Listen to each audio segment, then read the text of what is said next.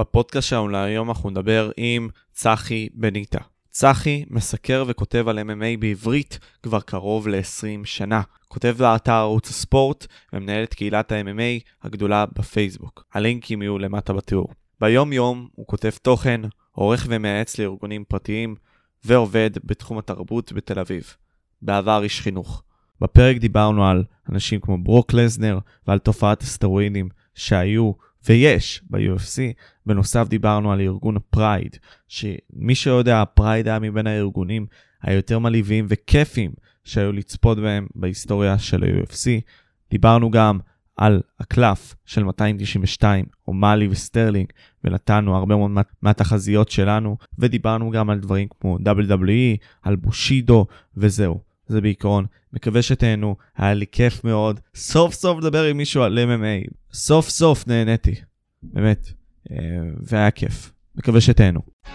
הנה אנחנו בעוד פודקאסט של משה פבריקנט. בואו נתחיל.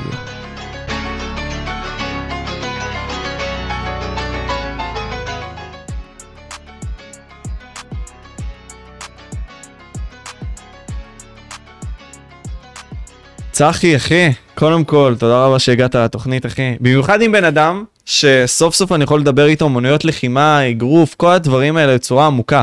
היה לנו שיחה איזה, איזה 40 דקות בטלפון, אה, לפני איזה כמה ימים, היה לי באמת כיף, ולא התאכזבתי בכלל, אחי. תודה על ההזמנה, כיף גדול, לדבר איתך, להתארח כאן. יאללה, שיהיה לנו בכיף. תשמע, אני כאילו תכלס עברתי דרך הפייסבוק ובאמת חיפשתי אנשים שידברו על MMA בארץ.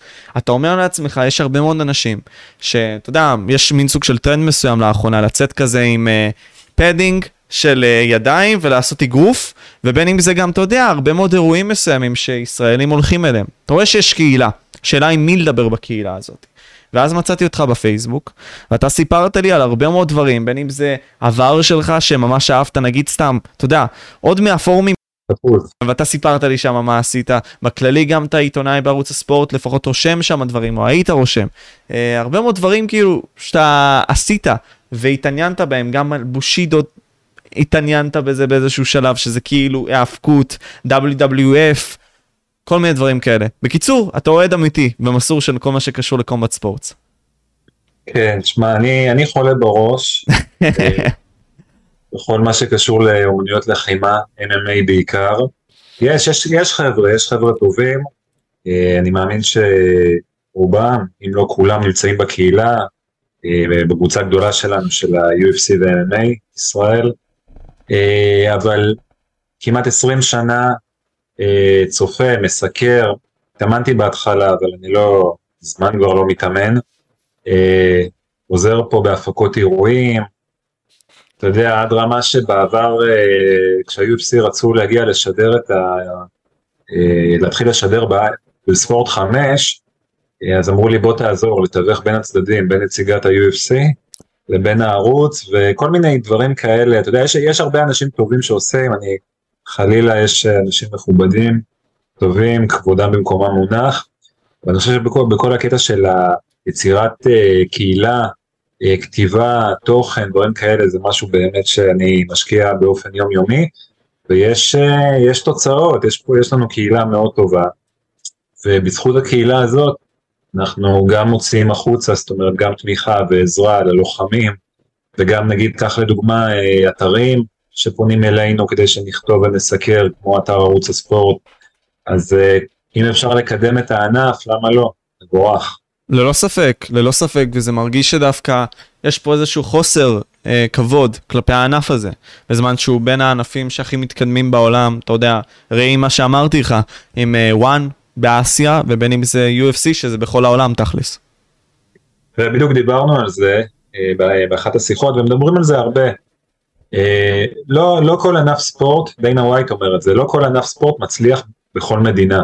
זאת אומרת, אם ניקח את הכדורגל, שזה תרבות ומשהו מאוד מאוד גדול, ראינו את זה עכשיו במונדיאל האחרון, איזה טירוף בהרבה מאוד מדינות, דרום אמריקה, אירופה, אפילו אצלנו, ספורט אצלנו, 90% זה כדורגל. אני, אני אוהב כדורגל, אני גם אוהד בית"ר ירושלים, אבל אה, אה, בארץ אנחנו לא ממש מעצמת כדורגל נבחרת ישראל, וכשדיינה ווייט אמר, נגיד כדורגל, שזה מצליח בהרבה מדינות, אצלנו בארצות הברית זה לא מצליח. קח את הפוטבול. אה, פוטבול בארצות הברית זה טירוף, זה הספורט מספר אחד בארצות הברית, זה ידוע. אבל במדינות אחרות בעולם זה לא נחשב, כמו בישראל, כמו בהרבה מדינות זה לא נחשב. אבל מה היתרון של אה, מכות? לא בושה להגיד מכות. אה, אנשים אומרים מכות, ילדותי. קיקבוקסין, קארטה, אגרוף, MMA, יש בזה מכות. זה מה שאנשים מתחברים אליו, יכולים להתחבר אליו בכל העולם, בכל מדינה. אה, זה יכול להיות שזה אפילו בתוכנו, בתור יצר. אתה יודע, הרבה פעמים אומרים שאם אנחנו מדברים על, אה, בתור אה, היצרים שלנו, שפעם היינו הולכים מכות, או היינו רוצים משהו, אנחנו הולכים מכות, היום אומרים שהאפקט של לראות אה, מכות, או אם, אתם, אם, אתה, אם אתה רוצה אפילו במרכאות, ולראות MMA או לראות אגרוף או לראות קרב, זה יכול לתת בדיוק אה, את אותה, אה, הדברים שזורמים לנו בגוף, כל החומרים, הדופמין, האדרנלין, זה נותן לנו כמעט כמו ללכת מכות. זאת אומרת שאם עכשיו אנחנו רוצים לפרק אנרגיה, אם אנחנו צופים בקרב MMA זה עושה לנו תהליכים מאוד דומים. אז... אה, בלי לקבל MMA, מכות אחי. בלי לקבל, אז יכול להיות זה משפיע עלינו לטובה לראות דבר כזה. אגב, שזה לא סותר את זה שזה ספורט לגיטימי לכל דבר, שיש בו ערכים, שיש בו, בו דברים יפים. אגב, זה בדיוק העניין. כשאני אומר מכות, מכות זה יכול להיות משהו מאוד לגיטימי, אבל זו לא אלימות, זה יכול להיות אגרסיבי, זה יכול להיות קשוח, זה יכול להיות מסוכן, כמו שיש בהרבה ספורט, ענפ, אה, הרבה ענפי ספורט אחרים, אבל זו לא אלימות, מרגע שיש הסכמה ויש חוקים ויש גבולות ברורים, אז זו לא אלימות. והרבה פעמים אומרים, אתה רואה את זה פה בעיקר בטוקבקים או בביקורות, גם כשאני כותב כתבה באתר ערוץ הספורט, אז uh, אני קורא אה, אלימות, אה, ברברי, למה כותבים על זה? עדיין רושמים את זה? כאילו זה הזוי מבחינתי. כן, בטח, בטח. תשמע, יש את uh, פרשנית האגרוף בספורט אחד, שאני מאוד אוהב אותה, לינוי בר גפן, היא גם עיתונאית. וגם היא כותבת על אגרוף, אגב מי שמתעניין אני מאוד אוהב אה, את הכתיבה שלה, היא התאמנה באגרוף או מתאמנת עדיין, אה, מאוד מכבד את הדעות שלה, אה, והיא כל הזמן כותבת, ואתה יודע, היא, בוא נדבר פוליטית, אז פוליטית היא בצד השמאלי של המפה, אז כמובן שאנשים שם מגיבים אז הם פחות מקבלים את זה בצורה יפה, לא שאני מכליל חלילה, אה, אבל זה, זה כאילו אה, יוצא דופן של לינוי בר גפן, אה, פרשנית, שמזוהה עם השמאל, אז היא גם פרשנית של ענף כמו אגרוף. אז כל הזמן אני רואה שם שיורדים עליה וכבר נמאס לה להתגונן שהיא מסקרת את התחום הזה, אז כבר היא צוחקת על זה. אז עדיין יש את זה, במיוחד אנשים שחושבים שהם נאורים, וצריך לתווך את זה. וכשאני אומר, אוקיי, ספורט שהוא אגרסיבי ומסוכן. לא מזמן קראתי כתבה על אה, שחקן כדורגל גדול, בטח אתה מכיר, גבריאל בטיסטוטה, ש... שאחרי uh, קריירה מדהימה שהוא נתן, הוא אמר, אני, אני, מרוב הכאבים שיש לי ברגליים, אני ביקשתי שיכרתו לי את הרגליים, שיפסיקו הכאבים. וואו. כל הפציעות שהיו לו מהכדורגל, עכשיו זה לא משהו שהוא חריג, שמע, שחקן כדורגל שהוא פורש, הוא פורש עם אה, מלא בעיות רפואיות. אה, רגליים, אתה יודע, לא חסר, אנשים ש... שחקנים שפורשים זה לא כי הם פורשים כי הם התעייפו אה, או כי הם יצאו. בסוף הפציעות, ניתוחים, דברים שהם עוברים, השחיקה, אה, בעיקר סביב הברכיים, זה משהו שמלווה אותם שנים. אז רגע, אז כדורגל עם כל הפציעות זה גם לא לגיטימי? לא, זה לגיטימי, יש מחיר. יש, יש השלכות להכל אחי. בדיוק, אז יש פציעות הרבה יותר מורכבות, מסוכנות ובעייתיות אפילו להמשך החיים, מאשר אה, הרבה ענפי ספורט אה, לחימה. אה, כמו ג'ו-ג'יצו סתם דוגמה, מה, מה זה ג'ו-ג'יצו? אני מבין, נכון, יש את ה-leg locks, את תרבות הנעילות על הרגליים, שכן יכולה להיות בעייתית באיזשהו מקום, כן? כי אם אני, סתם דוגמה, עכשיו מושך לך על העקב, ומפרק אותו, אז זה פציעה של ממש, אבל ביחס לפציעות האחרות בשאר ענפי הספורט זה light יחסית אני חושב, לא? נכון, אני חושב שג'יוג'יצו זה פחות, אולי באמת ענפים שיש בהם מכות, מכות לראש, יש מחקרים, אגב חלק מהמחקרים באמת מעידים על אה, תוצאות שאנחנו מדברים על ה-CTE, בעיות בזיכרון, דימנציה, הכי מוכר וזכור בעולם זה כמובן מוחמד עלי, שפיתח פרקינסון עם השנים. עכשיו לבוא ולהגיד, ברור לכולם שלקבל מכות לראש זה לא בריא, וזה מפתח בעיות. אי אפשר להצביע ולהגיד זאת הסיבה 100%, אה, אבל אנחנו יודעים ממחקרים, אה, מנתיחות שעשו אה, למוח של מתאגרפים שנפטרו, אז רואים הרבה מאוד השפעות, ולכן גם עדכו את החוקים. אגב, הספורט הכי מסוכן לפי המחקרים זה אגרוף ופוטבול. פוטבול בגלל הכניסות עם הראש שיש וגם אגרוף. כי אגרוף היום, אתה יודע, בעבר חשבו שאם אתה מקבל נוקאוט, כשאתה נוקאוט זה זעזוע המוח, שאתה מאבד הכרה, זה מסוכן. נכון, כמובן שזה מסוכן, אבל היום יותר מבינים שהרבה מאוד מכות לראש, גם אם הן ברמה סבירה או בינונית, לא כזאת שגורמת לך לאבד הכרה או לזעזוע, זה דווקא הרבה יותר מסוכן, כמות המכות אה, לראש, וזה מה שקורה באגרוף, שמקבלים אה, הרבה מאוד מכות בינוניות או חלשות או אה, שלא נראה לעין נזק, דווקא אלה מאוד אה, מסוכנות. ואני אגיד שקודם כל, אתה דיברת על ה-CTE, ו-CTE זה המחלה שכביכול מפתחת איזושהי דימנציה, והרבה מאוד דברים נוספים אחרים, כלומר, הרבה מאוד מהאנשים שחווים את זה גם, יש להם נטייה להתנהגות הרסנית, כלומר, הרבה מאוד מהם יכולים לפגוע בעצמם, כמו קריס בנווה, קריס בנווה היה מתאבק ב-WWE, שהסבירות שלו הייתה שהוא חווה CTE, או אה, לפחות כשחקרו לו את המוח, אמרו לו שהיה לו מוח של מישהו בן 85 או 90, משהו בסגנון הזה. בגלל שהוא קיבל הרבה מאוד מכות בראש, הייתה לו מין סוג של אה, תרגיל שהוא עשה, קוראים לו The Flying Goat, משהו בסגנון הזה, זה לפחות של דניאל בריין ככה. הוא קופץ עם הראש מהאזור נכון. של החבלים שם, והיה פוגע ביריבים. Uh, ועוד דבר להגיד, uh, הבן אדם שכביכול חשף את זה, קראו לו בנט אומלו. בנט אומלו היה מין סוג של דוקטור מסוים, שהתעסק במחקר מוח, והוא גילה את זה על מישהו בשם איירון מייק ובסטר, ואותו ובסטר היה פשוט שחקן פוטבול לגיטימי ששיחק והתנהג בצורה הרסנית והרג את עצמו. ואז חקרו לו את המוח וגילו את זה, שיש לו דבר כזה שנקרא CTE, וזה זעזע את כל הפוטבול האמריקאי ואת כל שאר ענפי הספורט. נכון, ולכן היום יש הרבה יותר שמירה, גם על uh, אימונים נכונים, וגם ברגע שאתה מקבל מכות לראש באגרוף, ואתה לא מגן על עצמך, אז עוצרים את הקרב. אגב, מי שזוכר את הקרב בין פלויד מייוודר לקונור מגרגור, שהקרב נעצר, הרבה אוהדי MMA אה, לא הבינו למה הקרב נעצר, זאת אומרת הוא לא נפל, לא היה נוקדאון, לא, הוא לא היה במצוקה, וב-MMA בדרך כלל לא עוצרים בסיטואציה כזאת, אבל לא הייתה מחלוקת מבחינת האנשים שמבינים בתחום, שהקרב היה חייב להיעצר, כי הוא קיבל הרבה מכות לראש, והוא לא הגן על עצמו כמו שצריך, מכות נקיות, ואחרי גם מספר אזהרות, השופט עצר, אז זה מה שקורה באגרוף, כשאתה מקבל מכות לראש, אתה לא מגן על עצמך, אגב, להבדיל מהעבר, בעבר לא, לא עצרו את הקרב כל כך מהר, היום עוצרים הרבה יותר מהר. קודם כל, אה, זה ב-MMA נכנס באיזשהו מקום בשלב מסוים גם, שיש דבר נכון. כזה שנקרא TKO. אה, שאתה פשוט, השופט עוצר את זה בגלל שהוא רואה שלבן אדם המסוים שמקבל מכות הוא לא יכול להחזיר. אה, והם עשו את זה גם באיזשהו שלב, וואי, אני לא זוכר את המקרה שזה היה, יואו, שהם באו והכניסו את זה לחוקים שלהם, אבל זה גם בהתחלה של ה-UFC לפחות, זה לא היה. כלומר, אנשים יכלו להרביץ עד שהבן אדם, או שהוא בלי הכרה בכלל, או שהוא נכנע.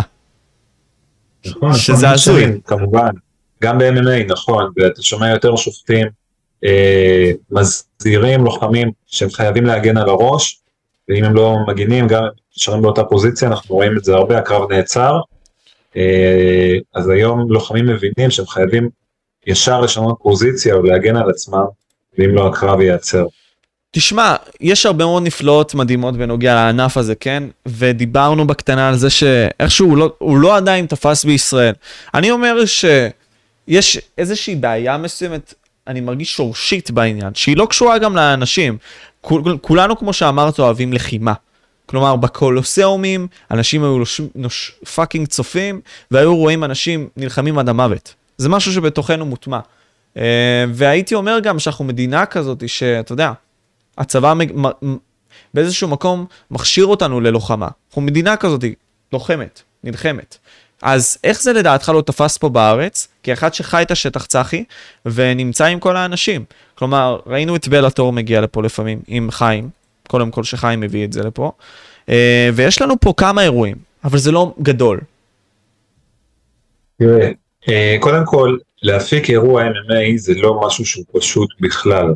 זה גם מבחינת עלויות, אפילו מאשר להפיק אה, אגרוף.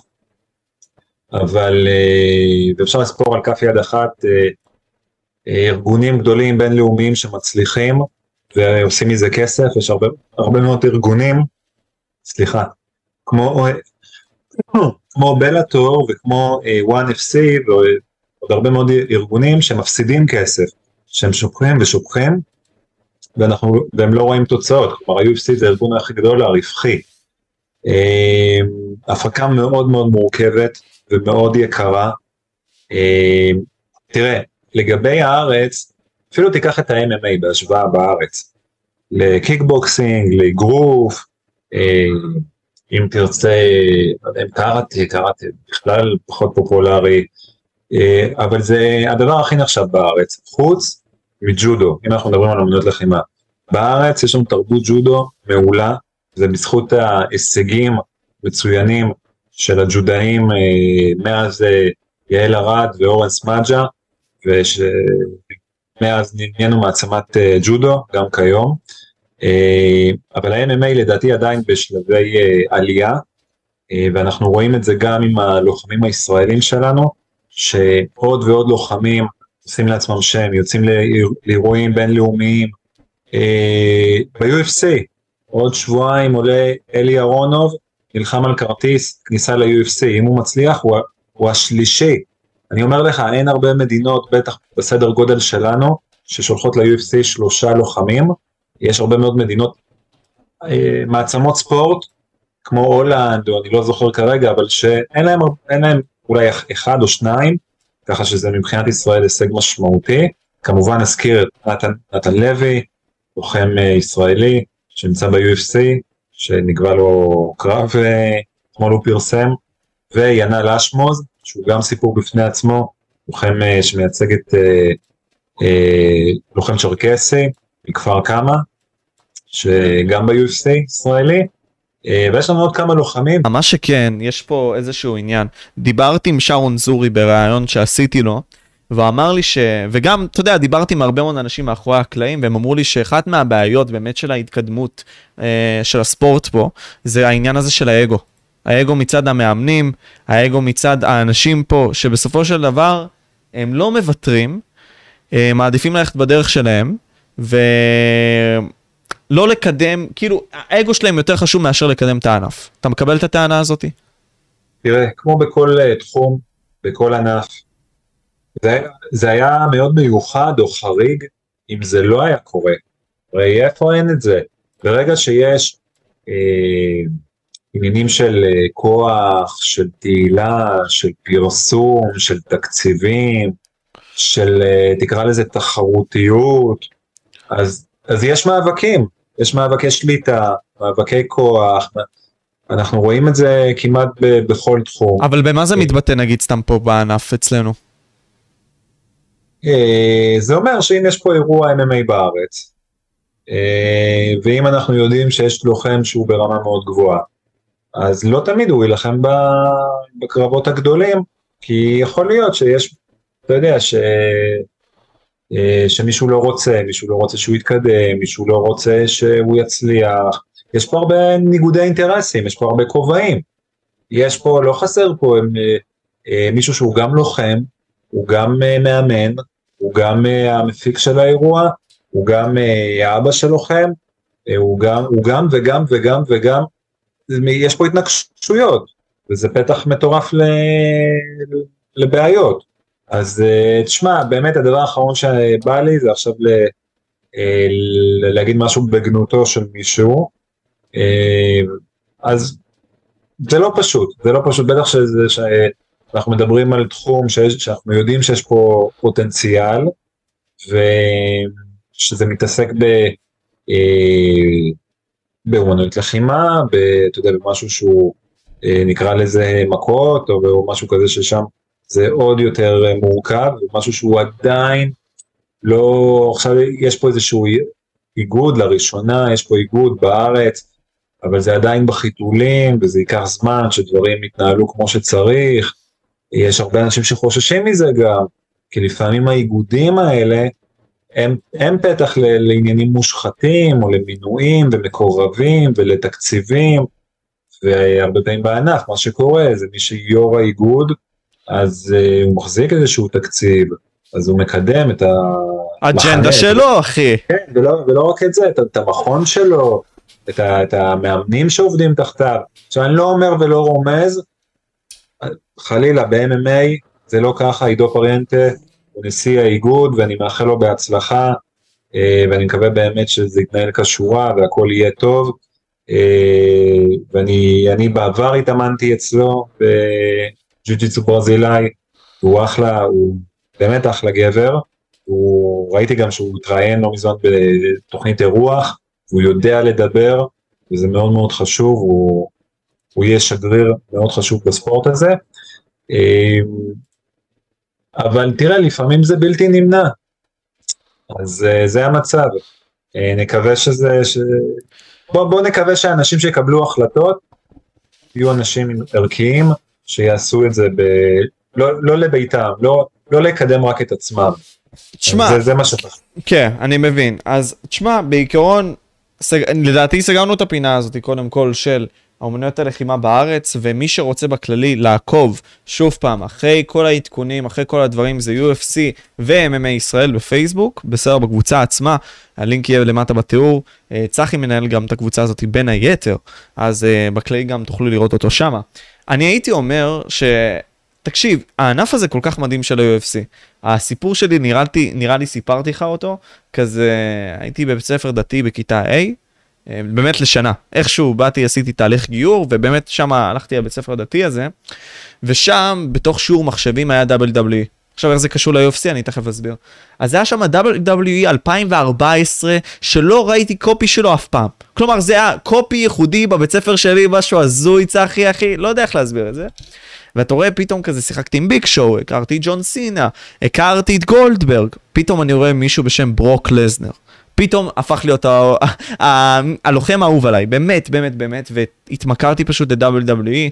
עד היום, אתה יודע, אני עוד ראיתי את כל הדברים של ה-WWF, ממש ישן, כל הדברים האלה חזרה, ואמרתי לעצמי, וואו, זה כל כך מעניין. ופתאום הגיע UFC 200. UFC 200, למי שלא זוכר, או למי שלא מכיר, זה האירוע כזה ששם התחרה, או, היה, או היו אמורים להתחרה, להתחרות. אה, ג'ונס, ג'ון ג'ונס נגד דניאל קורמייר uh, על ה-light heavyweight, משקל הלייט ווייט, על החגורה עצמה, וזה התבטל, כי ג'ון ג'ונס נתפס בסמים. ומה שקרה זה שברוק לזנר נלחם נגד מארק האנט ופתאום כזה אמרתי, מה? יש פה ענף ספורט חדש שלא הכרתי, מטורף. ואז ראיתי את הקרב הזה, ועזוב אחי שאחרי כמה ימים תפסו את ברוק לזנר, המיט-הד הזה, הג'וס-הד, על סטרואידים, אבל uh, כן, וואו, זה פשוט משך אותי לענף הזה, ומשם התמכרתי. מדהים, באמת. תראה, זה סיפור, זה, מה שאמרת עכשיו בכמה משפטים, זה סיפור שיש עליו דיונים בלתי נפסקים, אפילו בקבוצה שלנו ובכל עולם ה-MMA, כי מה שקרה בקרב הזה, ברוק לסנר, הם היו צריכים הקרב המרכזי הגדול שלהם, כמו שאמרת, UFC 200, אירוע העשור של ה-UFC, אולי אפילו יותר אך גדול, הקרב המרכזי בוטל, פגיעה עצומה, קשה, וזה עוד אחרי שאם אני לא טועה, אה, קונור שהיה צריך, להיות, שהיה צריך להילחם באירוע, גם היה, הייתה תקרית איתו, ובסוף זה לא קרה. אה, איזה תקרית איתו הייתה? וואו, כל כך הרבה תקריות יש עם קונור, אז אני לא בדיוק זוכר, אבל היה איזה משהו ש... שבסוף אה, בגלל שהוא עשה משהו לא בסדר הוא לא נלחם, הוא נלחם ב-204 אם אני לא טועה. עם ניידי אז אתה אומר. כן יכול להיות, לא סגור על זה צריך לבדוק, בכל זאת עברו כבר כמה שנים, אבל לגבי הקו המרכזי שבוטל, ה-UFC היו צריכים שם גדול, שם גדול בשביל להציל את האירוע, את אירוע הדגל שלהם, ואז הם קראו לברוק לסנר. הם ידעו שברוק לסנר על סמים. כל אחד ידע, זה לא שהוא אמר להם, אבל זה מובן מאליו, הוא ב-WWE, והוא לא כרגע, הוא מחוץ ל-MMA, ומן הסתם הוא לא יצא נקי בבדיקות, אבל הם היו חייבים אותו. ומרק האנט שהוא גם לוחם אגדי, קיקבוקסר, נלחם בפרייד, גם ב-UFC הוא הגיע לקרב. K1, כל אלה. K1, לוחם אגדי אגדי, הוא כמובן יצא גברי, הסכים להילחם בהתראה קצרה.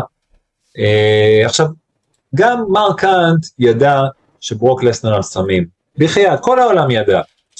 אבל מה שקרה אחרי הקרב זה שכמו שאמרת, ברוק לסנר נתפס, וכולם ידעו, כי בסדר, תשמע, בסוף צפו בקרב הזה בגלל, באירוע הזה גם בגלל ברוק לסנר, מה, מה קרה או מי נפסל אחרי האירוע זה לא רלוונטי, הוא גם לא התכוון להילחם יותר אחרי האירוע, לקבל את הכסף הגדול, להציל את האירוע ושלום על ישראל. אבל ברוק לסנר ניצח את הקרב הזה, ומר קאן התלבש על זה שהוא הפסיד לברוק לסנר, שנפסל אה, על ידי שימוש בחומרים אסורים. כמובן גם ההפסד אם אני לא טועה בסוף בוטל, אבל אה, לעולם יזכרו שברוק לסנר ניצח, ואז אה, מר קאנט החליט לתבוע את ה-UFC. אה, על זה שהם ידעו שהוא על סמים ובכל זאת נתנו לו להילחם והסתירו ותשמע המשפט הזה מתנהל עד היום ויש עליו עניינים ורעשים והאם ה-UFC הוגנים שהם עשו דבר כזה שנתנו ללוחם על סמים להילחם נגד אה, לוחם, לוחם שעבר את הבדיקת סמים. אבל ויש מחנה, מחנה אחד שהוא עם ה-UFC ומחנה שהוא נגד ה-UFC כמעט כמו תמיד אגב, גם עניין, ענייני השכר של ה-UFC, אז אה, וואו, זה מחלוקת, וזה זה רק אה, על רגל אחת, אבל בדיוק הזכרת את זה. אתה יודע לאן זה לוקח אותי? כאילו זה לוקח אותי לברוק לזנר עם אליסטר אוברים. סתם ככה המחשבה רצה, כי אני אומר לעצמי, אתה יודע, UFC היה איזשהו שלב לדעתי ב-2014 הם הכניסו את זה, את העניין הזה של יוסאדה. כלומר, יוסאדה זה היה, בוא נגיד ככה, Anti-Doping Agency, זה כלומר בודק אה, כל מה שקשור לסמים, כלומר שלוחם לא ישתמש בסמים, בסטרואידים, כל מיני כאלה. והיו מקרים לפני כן, אתה יודע, כמו עם ברוק לזנר וכמו עם אלסטר אוברים, שכולנו ידענו, אחי, שהם השתמשו בסטרואידים. זה, זה היה ברור, כלומר, אם אנחנו ניכנס לקרב שלהם, ועכשיו אני שם את זה על המסך פשוט להראות את זה לצופים, כולם רואים שהם על סטרואידים, כאילו, האנשים האלה לא... המבנה פנים, כל הדברים האלה, זה לא הגיוני, נכון צחי? זה נראה מוגזם, מוגזם. המבנה של אוברים, אין שום... שמע, אתה יודע, יכול לבוא עכשיו מאמן אה, כושר מומחה ולהגיד כן אפשרי. די, בחייאת, המבנה של אוברים לאותה תקופה, זה לא הגיוני שהוא אה, נקי. ו... אין, אה... ואחרי אוסדה אתה פתאום רואה כזה שפשוט הוא ירד משמעותית. כלומר הוא נעשה הרבה יותר שמן והכל, ואנחנו ראינו את זה גם עם TRT ויטור, כלומר ויטור בלפורד שהיה לוקח TRT והוא היה מטורף, הוא היה לוחם מטורף. פתאום אתה ראית אותו עושה בעיטות מסואבות, אה, עושה נוקאוט לאנשים שכמעט ולא עושים להם נוקאוט, כמו דן הנדרסון, כל מיני כאלה. ואתה רואה אותם פשוט נופלים לגמרי. ג'וני הנדריקס, שהיה מול GSP, ועוד שנייה ניצח את GSP, יש כאלה שאומרים שהוא ניצח. אני גם חושב שהוא ניצח, ואני האוהד מספר אחד של סנט פייר, זה לוחם אהוב עליי אי פעם. אבל uh, ג'וני הנדריקס ניצח אותו. בסוף השופטים החליטו שסנט פייר ניצח, כן? אבל על הנייר הוא ניצח. שמע, אתה צודק בכל מה שאתה אומר לגבי העניין של הסמים. ברגע שיוסדה נכנסו, אז באמת הם התחילו שם uh, uh, אכיפה שלא נראתה כזאת, ולוחמים סבלו והרבה נפסלו בכמויות. ולא, תראה, בסוף הלוחמים uh, צריכים uh, לעקוף את המערכת. זה תחרות, אגב, תמיד אה, בכל ענייני הסמים, ממציאים משהו שהוא לא בפקודת הסמים, ועד שמבינים שזה מזיק מכניסים אותו לפקודה, ואז זה אסור, או שמצליחים אה, בדרכים שונות אה, ומשונות אה, להרים על המערכות או הבדיקות, ואז אתה יודע, אנחנו הרי יודעים שיש לוחמים, או ספורטאים בכלל, שלוקחים סמים ולא נתפסים. אנחנו יודעים, כי יש לך, אנחנו יודעים את זה מהתחום האולימפי, שלצורך העניין היום שהבדיקות התקדמו והם שמרו דגימות, דגימות שתן או דם או אני לא יודע מה, יכול, היום יכולים לבוא להגיד לאלופה האולימפית של 2008, אה, אני סתם אומר, שהיא השתמשה בסמים ופוסלים אותה. זאת אומרת, אז לא הצליחו, היום מצליחים, כי הטכנולוגיה תמיד מתקדמת. אגב, מתקדמת גם לטובת אלה שמרמים, אבל היא מתקדמת גם לטובת אה, אלה שבודקים. אז אה, אה, הרבה מאוד לוחמים עברו את הבדיקות, וגם עברו את הבדיקות של יוסדה, למרות שהם השתמשו בחומרים מסוכנים, אה, בחומרים אסורים. אה, אגב, היום יש מצב שהוא הרבה יותר מסקרן אותי והרבה יותר מעניין אותי, שכמעט ולא נפסלים לוחמים על ידי שימוש בחומרים אסורים. מעניין. יפה, תשמע, אז תשאל אותי, אז הם הפסיקו להשתמש? לא, לא, לא. לא. התשובה היא לא, אלא הם, הם, יש להם את הידע ואת היכולת לגבור על המערכת. מעבר לזה, היום אנחנו יודעים שיש לוחמים, אה, בטח, ה, אתה יודע, מצליחים, הבכירים, שמחזיקים באנ- באנשים שעושים להם את העבודה הזאת. אז אה, זה מאוד מעניין. אה, כאילו, אני. קודם כל, אה, אני זוכר, בובי גרין דיבר על זה פעם אחת. בובי גרין זה לוחם מסוים ב-UFC, הוא דיבר על זה שקודם כל הדגיסטנים, אה, יש אה, באחד הראיונות שאיסלאם מחצ'ב, שהוא אלוף במשקל הלייטווייט, אמר, נתנו לי ויטמינים כשהייתי קטן. זה דבר ראשון, אה, וזה מעניין, אוקיי, ויטמינים, מה זה, מה זה אומר? זה דבר ראשון, כאילו איך הם פתאום כל כך חזקים, אז אה, בובי גרין פיתח תיאוריה שבטח נתנו להם סטרואידים מאז שהם קטנים, דבר ראשון. דבר שני, יש את העניין הזה שגם במדינות נידחות יותר או פחות, עושים פחות בדיקות. מגיעים פחות פשוט. נגיד אה, ברזיל הרבה יותר קשה, אה, אוסטרליה הרבה יותר קשה. גם יש לך סטרייקים, כלומר אתה יכול שלוש פעמים, סתם דוגמה, להגיד שאתה במקום מסוים, אבל אתה לא באמת במקום מסוים, ואז לרמות ככה את המערכת. כי מה, מה זה הולך בעצם, ממה שאני מבין, צחי, יכול להיות שתתקן אותי. יש לוחם, והוא אומר נגיד סתם לאותו יוסדה, לאותה חברה שנגד סמים, הוא אומר להם כזה, תקשיבו, אני נמצא באשקלון ואני נמצא באפרידר, בסדר? אני נמצא שם בשעה אחת וחצי. ופתאום אני אומר להם, וואלה, סליחה, שכחתי לעדכן אתכם, בעצם אני נמצא בתל אביב. למה תכלס? אתה יכול לרמות ככה את המערכת, באותו זמן לקח את הסמים שלך, וזהו, ככה לצבור פער. תראה, אה, יוסדה הם כן אה, אוכפים באופן מאוד אה, רציני, זאת אומרת, אני יודע את זה מלוחמים, או אפילו מדועד להט, שהוא דיבר על זה בפתיחות אה, באחד הרעיונות שלו, שהוא כתב בטוויטר, אני לא זוכר, אבל הם ממש אה, בודקים איפה אתה נמצא, אתה צריך לתת להם דין וחשבון איפה אתה כל הזמן, אה, כדי שהם יפתיעו אותך, זה בדיקות פתע. אה, זה לא פשוט, הם גם מעירים אותם בשעות מוקדמות של הבוקר, אה, הם צריכים לתת, לתת דין וחשבון, ויש לוחמים שלא עשו את זה ואז הם הושעו. אני יודע שהיום אה, יש, אה, לא זוכר איך קוראים לו, אולי אה, נוביצקי? אה, ג'ף נוביצקי, כן. כן, ש, שהיום הוא עובד עם ה-UFC, בעבר הוא היה האיש הכי חזק ביוסדה, זאת אומרת, תראה מה זה UFC, כמה הם חזקים. הם לקחו את האיש הכי חזק מיוסדה, והם שמו אותו עכשיו אצלם. זאת אומרת, תבין כמה ידע והבנה יש לו, את כל, ה, את כל השיטה, את כל המדע, את כל התיאוריה, עכשיו- זה נמצא אצל ה-UFC. כמובן שגם יוסדה מתקדמים ומשנים ועושים, אבל אה, אתה מבין שיש פה, ש, זה, זה משחק של חתול ועכבר. אה, אבל לי אין ספק שמשתמשים, הם צריכים לגבור על זה.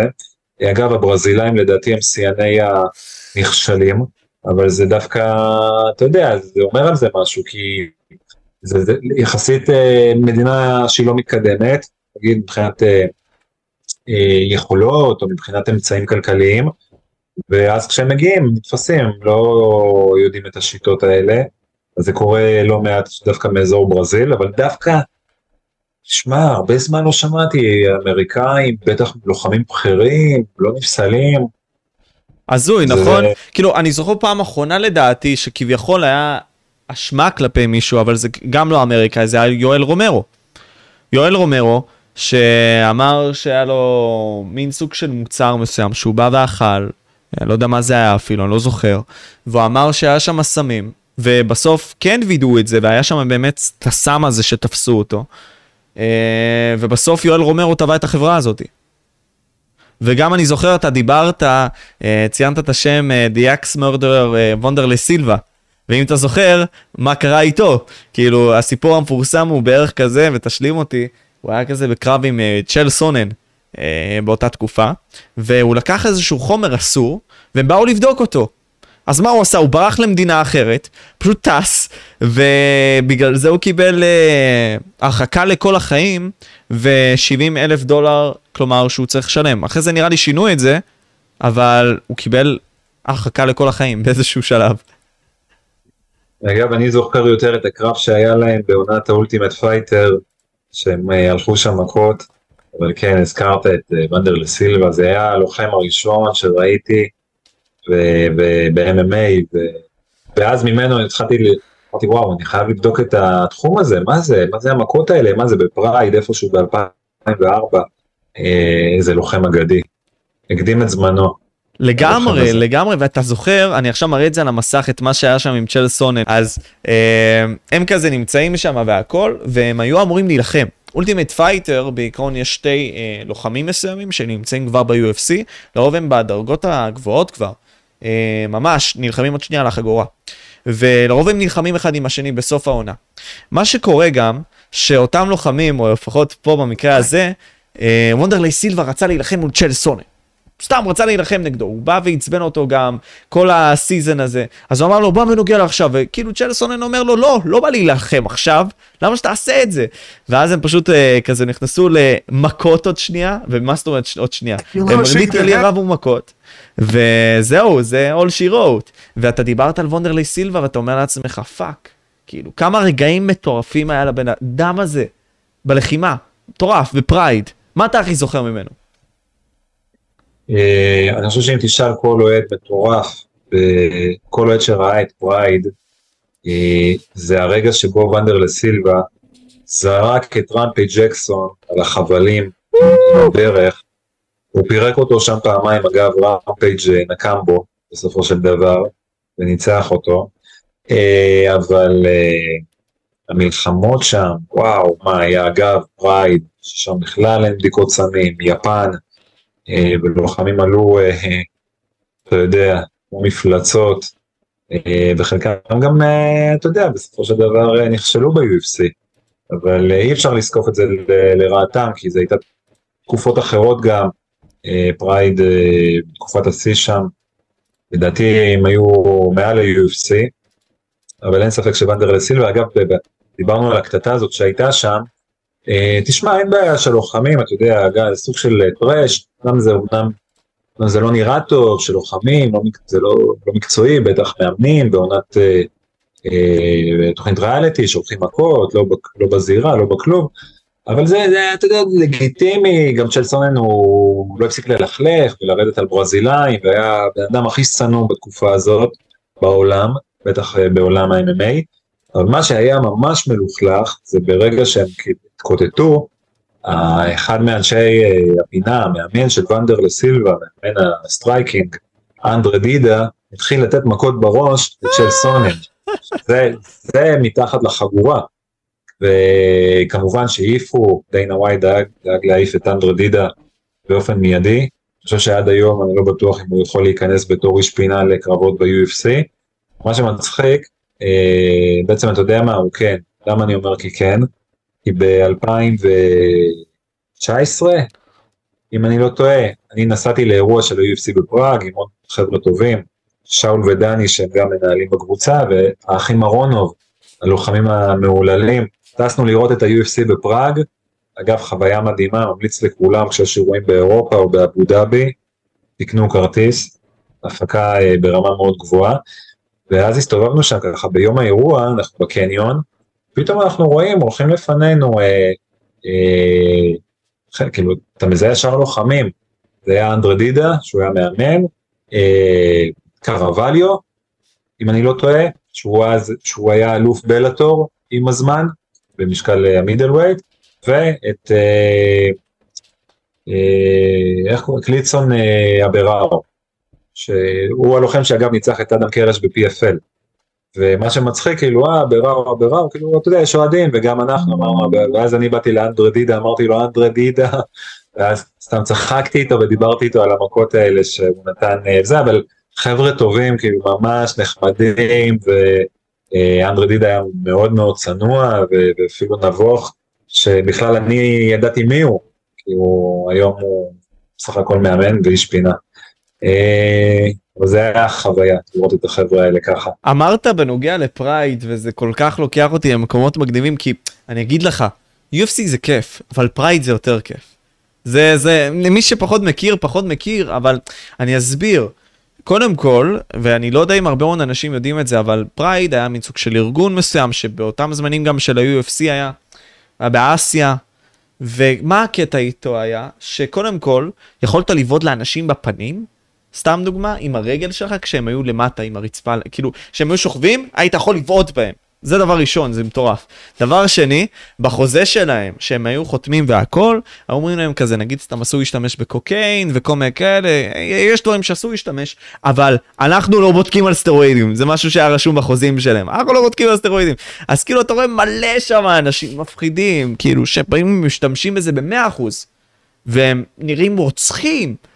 זה היה מוזר לראות את זה, שזה באמת ככה, אבל כולם שם היו רוצחים, אני זוכר, אתה לוקח אה, אותי על. וונדרלי סילבה, היה גם את העניין הזה של מירקו קרוקאפ, אתה זוכר מה היה שם? היה את ה stare down, שהם הסתכלו אחד על השני, אני אראה את זה גם לצופים. זה נגיד סתם אחד מהרגעים שאתה אומר לעצמך, וונדרלי סילבה שהוא מפחיד, כאילו, תחפשו אותו לגמרי מטורף. אבל אז אתה רואה את ה stare down הזה, ואני מראה אותו עכשיו לצופים, כן?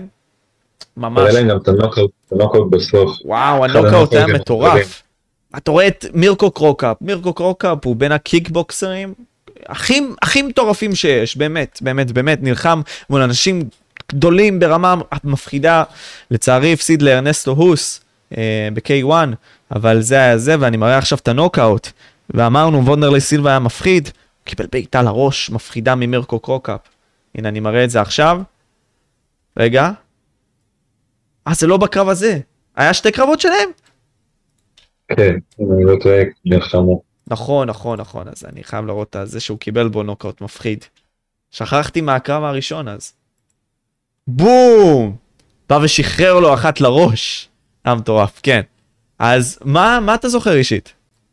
מה, Pride, אה, בניגוד ל-UFC, ואנחנו מדברים על יפנים, ה show זה הבסיס, זאת אומרת, מתחילים מה show, זה אומר מי שזוכר את הקריינית, לני הארט, אה, הזירה, הפירוטכניקה, אה, היו לה גימיקים כאלה שמזכירים pro wrestling, או WWE, אגב, אני מאוד מתחבר לזה, הלוואי שה-UFC היו קצת מאמצים את זה מבחינת, אתה יודע, קריאייטיב, או מבחינת, אה, אתה יודע, ממש ליזום את זה, לא רואים את זה מספיק, בטח לא אצל האמריקאים, אבל זה משהו שמאוד מאוד התחברתי. אה, היפנים חולים שואו. אה, תראה, לא תמיד זה טוב, זה מסוכן, כי בסופו של דבר MMA זה ענף ספורט לגיטימי, זה לא, זה לא הצגה, זה לא מבוים. אז הגבולות יכולים להתערער ברגע שהם משחקים יותר, מדי על. אה, הרבה פעמים ראינו קרבות בפרייד שהם לא לגיטימיים, לדוגמה אה, אה, פדור שם שלקח קרבות נגד אה, פריק שואוס, או בוב סאפ אה, נראה לי, הוא נלחם נגד בוב סאפ? אה, נגד בוב סאפ לא, מינוטאורו נוגיירה נלחם נגד בוב סאפ אגב היה קרב מעולה, אחד הגדולים, זה היה אני חושב ש- אה, באירוע של K1 או שיתוף, אירוע משותף של K1 ו Pride, אבל אה, היו שם, היו שם, ערבבו freak shows ולוחמים לגיטימיים, לא הרבה, אגב אני גם מאוד אוהב freak show, אבל שזה יהיה freak show, אה, אתה יודע, אחד עם השני. אה, אבל מבחינת הקרבות הגדולים והמשקלים הכבדים זה וואו הצגה. תראה היום ב-MMA עבר שינוי. אה, המשקלים הכבדים היום לצערי כי אני חולה משקלים כבדים. המשקלים הכבדים הפכו להיות הפחות אטרקטיביים, הפחות מעניין, לא יודע אם מעניינים כי תמיד הקרבות האליפות והקרבות הגדולים יהיו מעניינים, אבל דלילות, קטנות, מבחינת יחס הקרבות, הכי מעט קרבות במשקלים הכבדים, הכי מעט לוחמים ב-UFC או ברמות הגבוהות במשקלים הכבדים. אם פעם ה-UFC התחילו מהמשקל הכבד ופרייד היו עושים אירועים רק משקל כבד, אה, היום אה, זה התהפך, זה הפך להיות ענף של יותר משקלים נמוכים. אה, יש בזה יתרון, יש בזה חיסרון, כמובן שהרמה הטכנית עלתה ואנחנו קרבות בקצב מהיר ולוחמים בכושר ועוד דברים, אבל אני אתן לי את, את העוצמות, את השואו, את דרק לואיס. וואו, איזה לוחם זה דרק לואיס. אתה- כאילו, אה, הפלייני המטורף הזה שהוא נתן לדלימה. מה זה? שמע, זה, זה, זה לוחם אגדה, תמצא לי מישהו שלא מתחבר אליו, שלא אוהב אותו, איזה כיף לראות אותו נלחם. אה, ואפילו מדבר ונותן שואו אחרי הקרב. אה, הזכרתי אותו כי הוא, בדיוק קראתי שהוא חתם על חוזה חדש ב-UFC ואני כל כך שמח. מגיע לו אחי. כי אם הוא לא היה חותם על חוזה חדש, היינו מביאים אותו לישראל כדי אה. לראות אותו. אבל לא. ממש אחי. שמע, כן, רק זה מה שחסר לאדם קרש, אבל לא, בסדר, בסדר, נוותר. הוא ב-UFC, הוא צריך להיות ב-UFC, זה חשוב. אה, אבל אין על Pride. אגב, Pride, תשמע, אנחנו מדברים, דיברנו על טשטוש הגבולות בין הצגה לבין קרב אמיתי.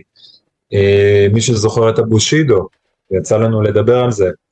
בושידו זה עניין, אגב לא קראו לזה ביפן בושידו, השם בושידו זה, זה משהו בארץ. אנשים בגילי, או קצת יותר גדולים ממני, יזכרו את זה בתור וואו, כי זה שודר בערוץ הספורט, בתקופה שהיו אולי חמישה ערוצים, וערוץ הספורט זה היה הדבר הכי אתה יודע, רצית לראות ספורט, היית רואה ערוץ הספורט, אולי ערוץ 11 במשחקים גדולים ככה של מכבי וכאלה, אבל uh, בושידו שודרו בערוץ הספורט, ואפילו היפנים היו בשוק שהם כל כך מפורסמים בישראל, ובישראל חשבו שזה אמיתי, לא הבינו, הם ראו קרב שנראה אגרסיבי, אמיתי, קראו לזה, אתה יודע, מונחים אה, כאלה, קראו לזה שוטו, אה, למה חשבו שזה, שזה אמיתי? כי ראו את ה-WWF באותם ימים, ראו בידור, הצגה, וראו את הבושידו, אמרו לא יכול להיות שזה אותו דבר, אז, אז זה אמיתי. והכי מצחיק, שמרוב שזה היה פופולרי בארץ, הם באו לעשות אירוע בישראל, באו, באו לבקר כאן, והם מתאמנים במכונים בישראל, וכולם חושבים שזה אמיתי, אפילו המתאמנים אפילו הלוחמים לשעתו הכי רציניים בארץ, חשבו שזה אמיתי. הזוי. הלוחמים של הבושידו לא הבינו מה נסגר, שזה הצגה, אז הם פשוט זרמו. ואתה יודע, הם לא סיפרו ולא אמרו, הם צחקו על זה. הם זרמו עם הבדיחה, אחי. מה, אה, אתה מבין כמה, כשיש בורות, ואנחנו מדברים על אה, שנות התשעים, אתה יודע, לא היה אינטרנט עכשיו לקרוא, והיום אנחנו יודעים הכל. אבל אז אה, תשמע, ראית את הבושידו, ראית את ההבדלים, אז אמרת מה, זה חייב להיות אמיתי. אה, זהו, מה שמצחיק שהם באמת זרמו, וחלק מ... אה, אתה יודע, מהמתאפקים שם של הבושידו, יצאו לוחמי MMA אדירים, אנחנו מכירים את קזושי סקורבה, שהפך להיות אגדת MMA, כנראה הלוחם היפני הכי טוב ומפורסם שיהיה אי פעם, והוא היה בסך הכל מתאבק זוטר בבושידו. אנחנו זוכרים גם את אה, אה, מאידה, שהפך להיות ללוחם לגיטימי ב-MMA. מצד שני, אה, טקאדה, המתאבק האגדי היפני, הוא הפך להיות לוחם די אה, מעפן, שאפילו עשה קרבות ב Pride, שהיום אה, קוראים להם אה, מכורים, או מאולתרים או אני לא יודע או והקטע והקטע הוא שכאילו זה היה דבר ברור. קודם כל שנייה שנייה אני עוצר אותך. אתה יכול טיפה להוריד את עצמך? כאילו שיראו אותך יותר כי אתה נבלע לי עוד שנייה לא רואים אותך צחי. כן, כן, נעלם לי אחי. זה דבר ראשון. רגע אני אסדר אותך גם פה. אחלה. ואז אני אומר קודם כל, אתה יודע, בס רוטן, שהוא גם לוחם אגדי, אנחנו דיברנו על המשקל הכבד ב-UFC, הוא היה בין האנשים הראשונים שהיו אלופים במשקל הכבד ב-UFC. ומה הוא אמר? שבפרייד אתה יכולת לדעת את הדקה, מי הולך לנצח, כי פשוט דיברו על זה, זה היה ברור. כלומר, המאפיה, ה... איך קוראים להם, ה... איך קוראים לה המאפיה היפנית? לא זוכר איך קוראים. היאקוזה, כן, היאקוזה היו על הקרבות האלה והיו מרוויחים מלא כסף על זה שהם היו אומרים, נגיד סתם ללוחם הזה ליפול בדקה הזאתי מהנוקאוט הזה. הזוי. יש, יש דיבורים, בעיקר בתחילת הדרך, אה, של Pride, אה, על כל מיני קרבות, שכנראה באמת אה, היו מכורים. חלק מה, מהמתאבקים ב Pride באמת הפכו להיות לוחמים טובים. אה, ב-MMA וחלק לא, אה, אבל זו תקופה באמת אה, מדהימה. מי שמכיר, אני חושב שהכי מפורסם מ Pride זה גרי אולברייט, זוכרים, מתאבק, באמת היה מתאבק מכללות, אבל הוא היה pro wrestler, הוא היה, הוא היה מתאבק, אתה יודע, מבוים לגמרי, והוא היה אחד הכוכבים שם יחד עם טקאדה היפני, תמיד הם היו ביריבות, הזר נגד היפני. התכוונת לבושידו, כן? כן, בבושידו, צודק. אמרתי זה, אז טעיתי, ואנחנו, אולברייט נפטר מדום לב, אה, כבר עברו, עבר הרבה זמן מאז שהוא נפטר, אבל שמע, אני אז הייתי חולה בושידו, כמובן הייתי ילד, וגם אני חשבתי שזה אמיתי. עם הזמן גילינו והבנו שזה לא.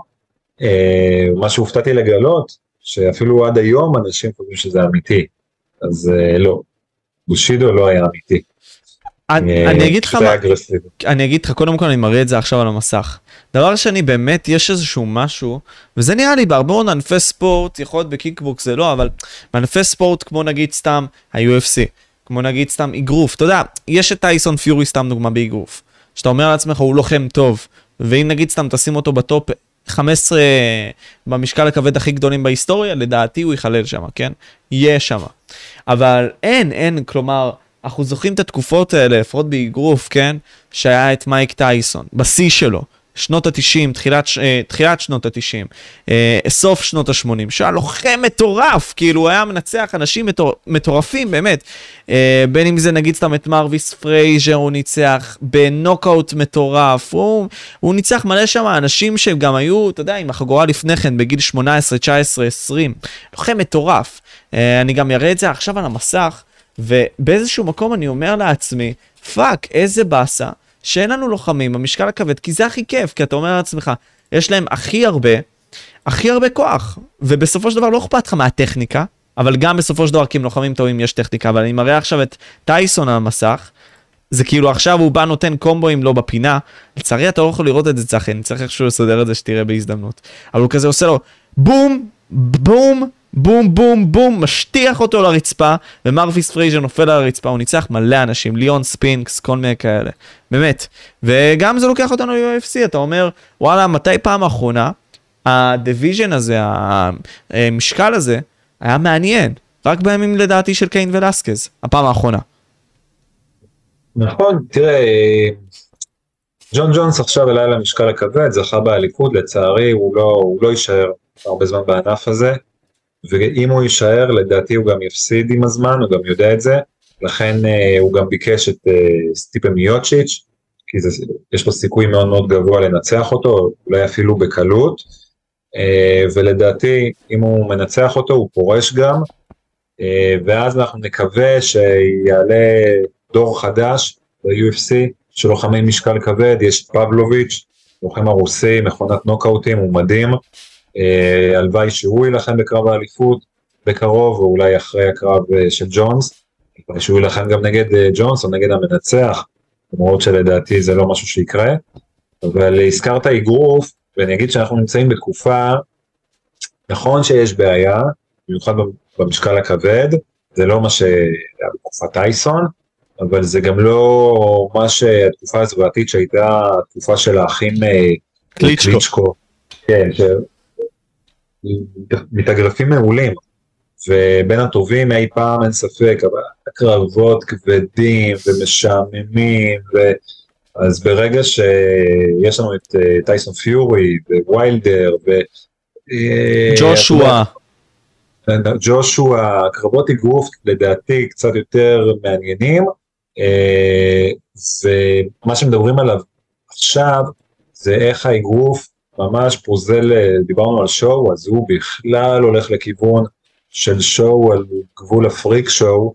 זה התחיל כמובן מהקרב של מגרגור נגד מי וודר, שתשמע, אי אפשר להגיד פריק שואו כי מגרגור שלט, הוא היה הכוכב הגדול ב-MMA באותה תקופה, ומי וודר זה מי וודר, זה, אתה יודע, הבלתי מנוצח והלוחם הרווחי ביותר אז, ופופולרי בטירוף, אבל אתה יודע, מי ש...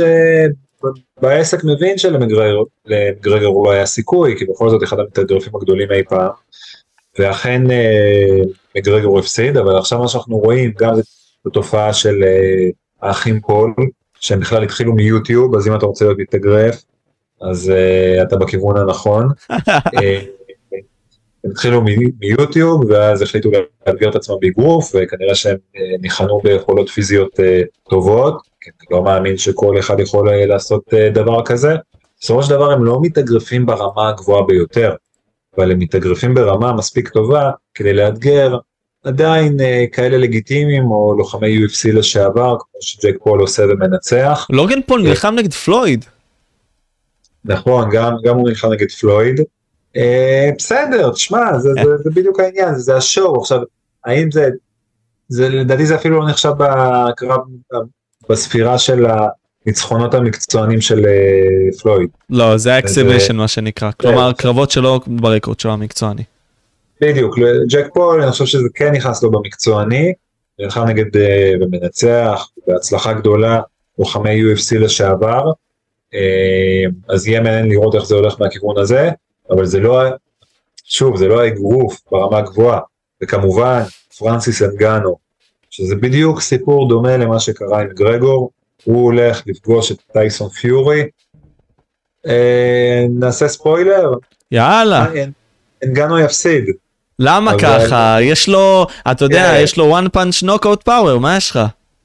לא, לא נגד פיורי, ולא, הוא לא היחיד שיש לו את זה, ופיורי כנראה ינצח אותו די בקלות, ואפילו ישחק איתו, כי אם אתה שואל אותי, אנגנו הוא לא, הוא לא, מי, מי שרואה ומבין את יכולות האגרוף, הוא גם לא טכני ברמה מספיק גבוהה, הוא יכול לנצח אה, סטרייקרים או לוחמים לגיטימיים ב-MMA, אבל בטח לא באגרוף, וזה כנראה יהיה קרב מאוד מאוד קל אה, אה, לטייסון פיורי, וגם כסף קל, כי תשמע, כי ברגע שיש לך לוחם שהוא אה, מלך ה-heavy weight, אלוף המשקל כבד ב-UFC, אז הוא מביא את הקהל, מביא את, את, את העוצמה, את, את ה-MMA לתוך הקרב, ומבחינת פיורי זה, זה סוג של כסף קל.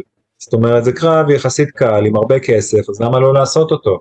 מבחינת אנגנו זה win win situation לכולם לשני הצדדים כי מבחינת אנגנו זה, זה קרב קרב כסף הוא הולך לקבל מלא כסף על הקרב הזה כסף שהוא לא יקבל ב-MMA אף פעם. וזאת הסיבה שהוא ביקש אה, לעזוב את ה-UFC בסיום החוזה שלו.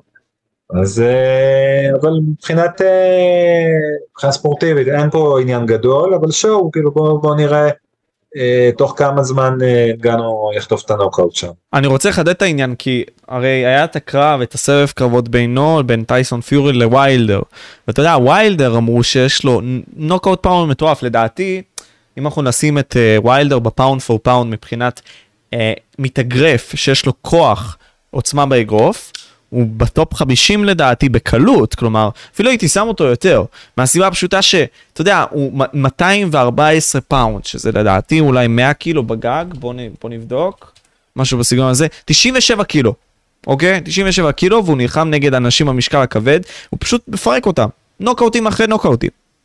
אגב, הוא גם זרק ב knockdown את אה, פיורי. כמה פעמים?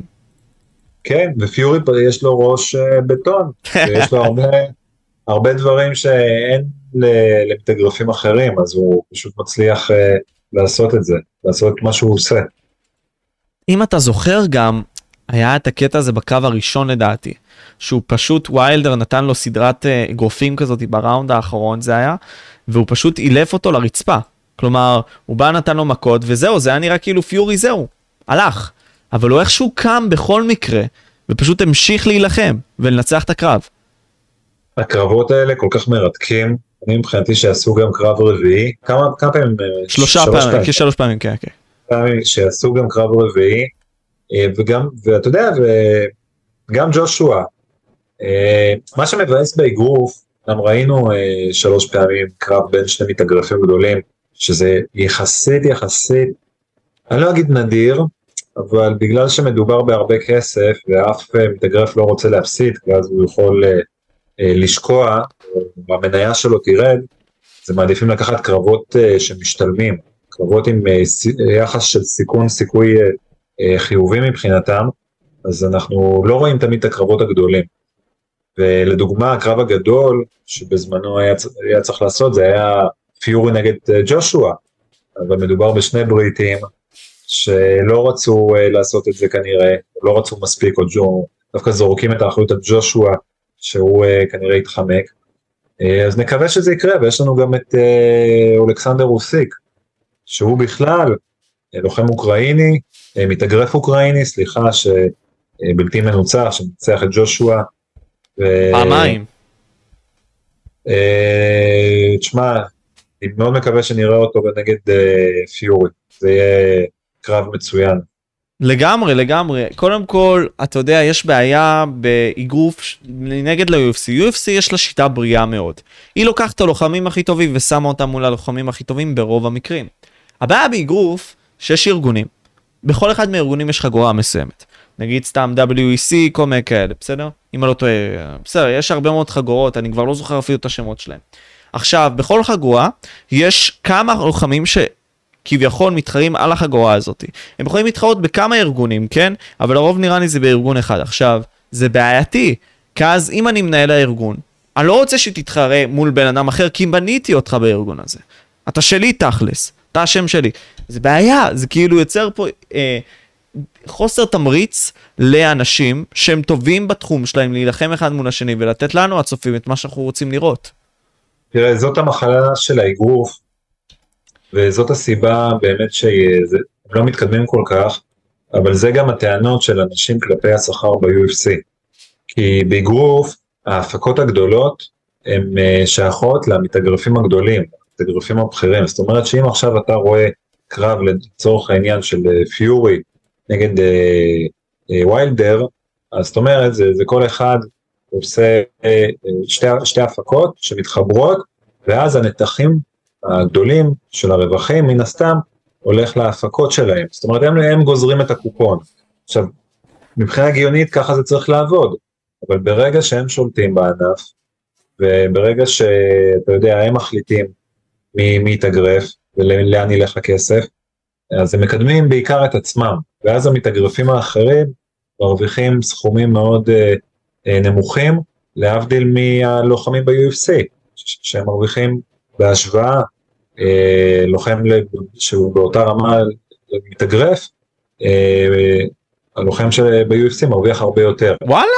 זה לא, זה לא הפוך? לא, לא. הביקורת היא שהלוחמים הבכירים ב-UFC לא מרוויחים כמו, כמו המתאגרפים הבכירים. אה כן, פשוט אמרת הפוך, לא הבנתי לרגע. לא, אני אומר על הלוחמים, על המתאגרפים האחרים בקארד, אלה שברמה נמוכה יותר, הם מרוויחים הרבה פחות מלוחמי ה-UFC המקבילים לרמה שלהם. אה כן, כן, כן, אוקיי. אז, זאת אומרת, ה-UFC יכולים להציע לכמות מאוד גדולה של לוחמים ברוסטר, 700 אה, לוחמים בערך, להבטיח להם שכר מסוים שהוא יחסית גבוה אה, לעומת ענפים אחרים או לעומת האגרוף, אבל הלוחמים הבכירים ב-UFC הם לא מקבלים כמו המתאגרפים, כי בסופו של דבר ההפקה והשליטה והאירועים זה נמצא אצל ה-UFC. עוד הבדל מאוד מהותי, כשאתה קם לצפות באגרוף בבוקר, אתה צופה בקרב אחד מקסימום שניים, אנחנו מדברים על קרבות אליפות, 12 סיבובים, זה קרב מאוד ארוך, אתה לא, לרוב, אוקיי? אתה לא תצפה עכשיו בחמישה, שישה, שבעה קרבות, זה, זה, זה גם לוקח מלא זמן. אז אנחנו מדברים על אירועים באגרוף שנשענים על קרב אחד. לעומת זאת ב-MMA האירועים, נכון שהקרב המרכזי הוא הכי חשוב, אנחנו מדברים בסופו של דבר קרב שהוא יחסית הרבה יותר קצר, ושם רואים את ה card המרכזי שהוא נשען על חמישה קרבות. והיום אנחנו יודעים גם באירועים גדולים שיש את ה card של ESPN, שגם שם מרוויחים הרבה. אז אה, בסופו של דבר זה ענפים שבנויים אחרת, ולכן החלוקה של הרווחים בנויה אחרת. וגם היום, בעידן היום, למרות ש-MMA הרבה יותר בגדול, הרבה יותר מצליח, עדיין הקר... האירועים הגדולים הם עדיין יותר אה, באגרוף, האירועים הגדולים עדיין אה, מצליחים יותר באגרוף, ולכן המתאגרפים הגדולים מרוויחים יותר, כי מביאים יותר קהל ומכניסים יותר כסף. אבל זה ככה... רק עניין של זמן לדעתי, אבל, כי אגרוף, לא. אתה יודע, זה מאה ומשהו שנה כבר קיים. נכון, אבל, ולכן לאגרוף יש תרבות ומסורת כל כך חזקה, שהעוגן הזה, אתה יודע, זה, זה, זה, לדעתי זה יישאר יציב, עוד הרבה מאוד שנים קדימה. אה, אולי אפילו יותר מאשר ה-MMA, אה, בגלל המסורת הזאת, ולדעתי זה לא ישתנה, למרות שאנחנו רואים עכשיו תקופה, תקופה כזאת של לאגרוף, הקטע הבידורי נכנס, אבל עדיין זה ענף מאוד מאוד חזק ויציב לדעתי, שהמתאגרפים הגדולים שם תמיד ירוויחו, כי בסופו של דבר אה, האוהד הממוצע, זה שיקנה את הפייפריוויו וישב עם החברים שלו, הוא, אתה יודע, הוא יכול לעשות את זה שלוש, ארבע, חמש, שש פעמים בשנה, אז הוא יעשה, זה לא משנה, הוא יישב ויצפה בזה, לא משנה כמה, איזה מתאגרפי, אה, יתאגרפו ב, ב, באותם זמנים.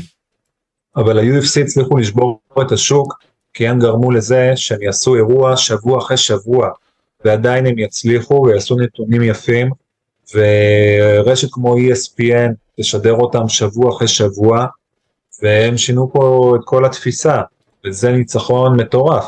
כי ה-UFC הם לא נשענים רק על פייפריוויו, כמו האגרוף, שגם האגרוף עכשיו משתנה אגב, שזה הפך להיות, אם אנחנו מכירים שואו טיים ודזון וכל אלה הם עברו כבר בצורה אחרת, כן, בקרבות הגדולים זה פייפריוויו אבל לא, לא תמיד.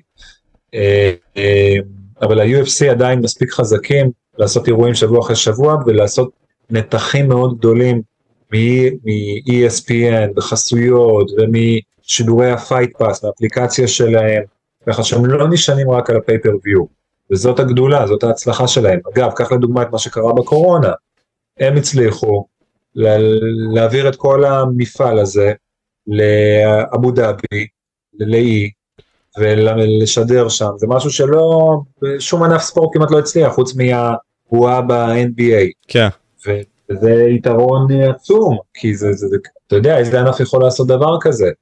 אה, אז הרבה מאוד יתרונות, ועוד לדוגמה זה שיש להם את האייפקס, את ההיכל שלהם הקטן, ואני לא יודע אם זה לצערנו או לשמחתנו, הם עושים שם הרבה מאוד אירועים.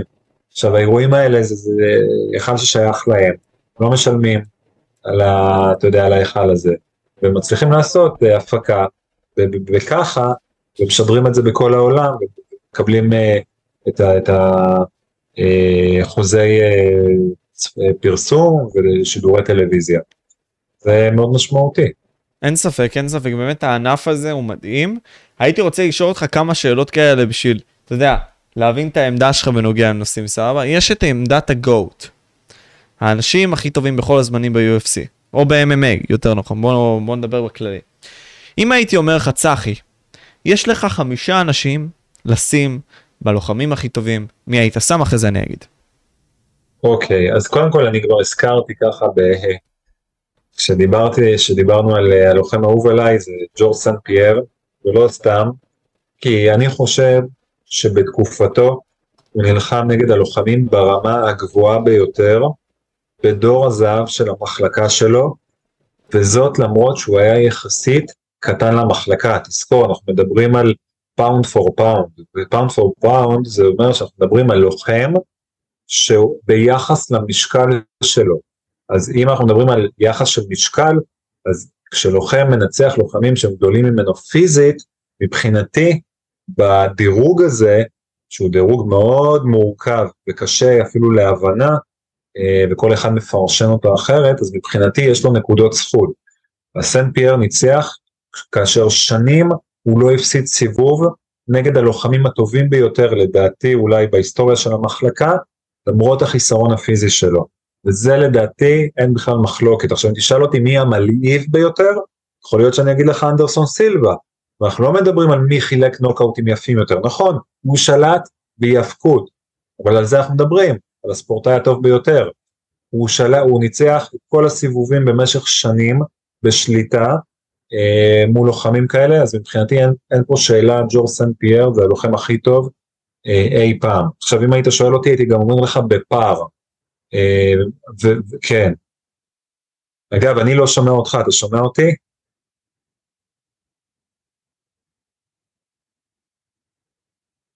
אוקיי, אז אתה, אתה התנתקת. אוקיי, לא, לא שומע אותך. אני קורא, הנה עכשיו, עכשיו אני שומע. מה עשית? לא, עכשיו לא שומעים. רגע. יופי, עכשיו אני שומע. רגע, אל תיגע, אל תיגע. לא נוגע. יופי, זהו, עכשיו אני שומע, אז. רגע, אמרתי לך יותר מג'ון ג'ונס? אמרת לי כן. בפער. כן, לא. כן, כן. שמע, זו דעתי. לא, לא, אין בעיה, אבל למה? למה אתה חושב ככה? אוקיי, כי אה, במחלקה של סן פייר, אנחנו מדברים על מחלקה של אה, 77 קילו, ש... אה, כן. אה, יש הרבה יותר ספורטאים, אה, המחלקה הרבה יותר עמוקה, הרבה יותר תחרותית. אה. אז לדעתי בתקופת השיא שלהם, אנחנו מדברים על ניק דיאס שאז היה אלוף Strikeforce וחשבו שהוא אחד הטובים, וקרלוס קונדיט שהיה אלוף WEC ואמרו וואו זה הדבר הבא, והיה לנו את ג'ון פיץ', שהוא המספר 2 הנצחי, וטיאגו אה, אלווס, שהוא חילק נוקאוטים על ימין ועל שמאל, היה striker מטורף, ואז הרבה אנשים אמרו, זה הלוחם שינצח את סן פייר, וגם לא הוא הפסיד. וג'וש קושצ'ק, שאז היה מתאבק, מטורף, שהיה ב Ultimate Fighter. אה, ואמרו אוקיי, אז זה מתאבק נגד מתאבק, והוא ינצח את סן פייר בהיאבקות, אבל סן פייר עשה לו בית ספר, סן פייר שהגיע מקראטה, הפך להיות מתאבק ה-MMA הכי טוב שהיה, זה, זה מטורף, הוא ניצח מתאבקים בעולם שלהם. אה, אני לא יודע אם אנחנו רואים דבר כזה כיום, אה, או ראינו דבר כזה אי פעם. וכל יריב, אחד אחרי השני, זאת אומרת, הוא שלט בצורה טוטאלית. אוקיי, אז אם אתה שואל, אז אוקיי, אני הייתי בוחר מקום שני את ג'ון ג'ונס. ג'ון ג'ונס, ששוב, כבודו במקומו מונח, אין ספק, לוחם מדהים, אבל במחלקות, מחלקה פחות טובה, לדעתי, משמעותית, אה, כן, היא הייתה דרך אין מה לעשות, וראינו שגם בקרבות, בקרבות מסוימים, אה, נגד אה, אה, תיאגו סנטוס, ודומיניק רייס, ואנטוני סמית, ואני לא זוכר מי עוד. גוסטפסון. לא היה... נכון, והיה לו קרב אחד צמוד עם גוסטפסון, אז לא היו קרבות כאלה מרשימים שהוא שלט בקרב, הוא הפסיד הרבה מאוד סיבובים. אז אם אני עושה ככה, אתה יודע, פרשנות מאוד, תקרא לזה, לא יודע, אנליטית, או מאוד מחושבת, אז סנט פייר הוא הבחירה שלי. ג'ונס יהיה מקום שני. אה, לגבי מקום שלישי, אני לא יודע אם להגיד לך אה, אנדרסון סילבה, אם אני צריך לבחור, כנראה שזה יהיה אנדרסון סילבה, בכל זאת אה, תקופה מאוד ארוכה הוא שלט וניצח, לדעתי ברמה הרבה פחות חזקה או משמעותית מאשר היריבים של סנט פייר, שאגב שניהם שלטו באותה תקופה, גם ג'ונס בחלק מהזמן היה שלט באותה תקופה, בכלל תקופה אה, מרתקת. אה, ואז אה, זה ממש כבר יכול להיות אה, ויכוח, אפילו אני עם עצמי, מי יכול להיות, אה, אבל אני יכול לקחת בחשבון גם את אה, אלדו, אה, גם את פדור, תקופה מאוד ארוכה אה, שלט במשקל הכבד. אה, מי עוד יכול להיות?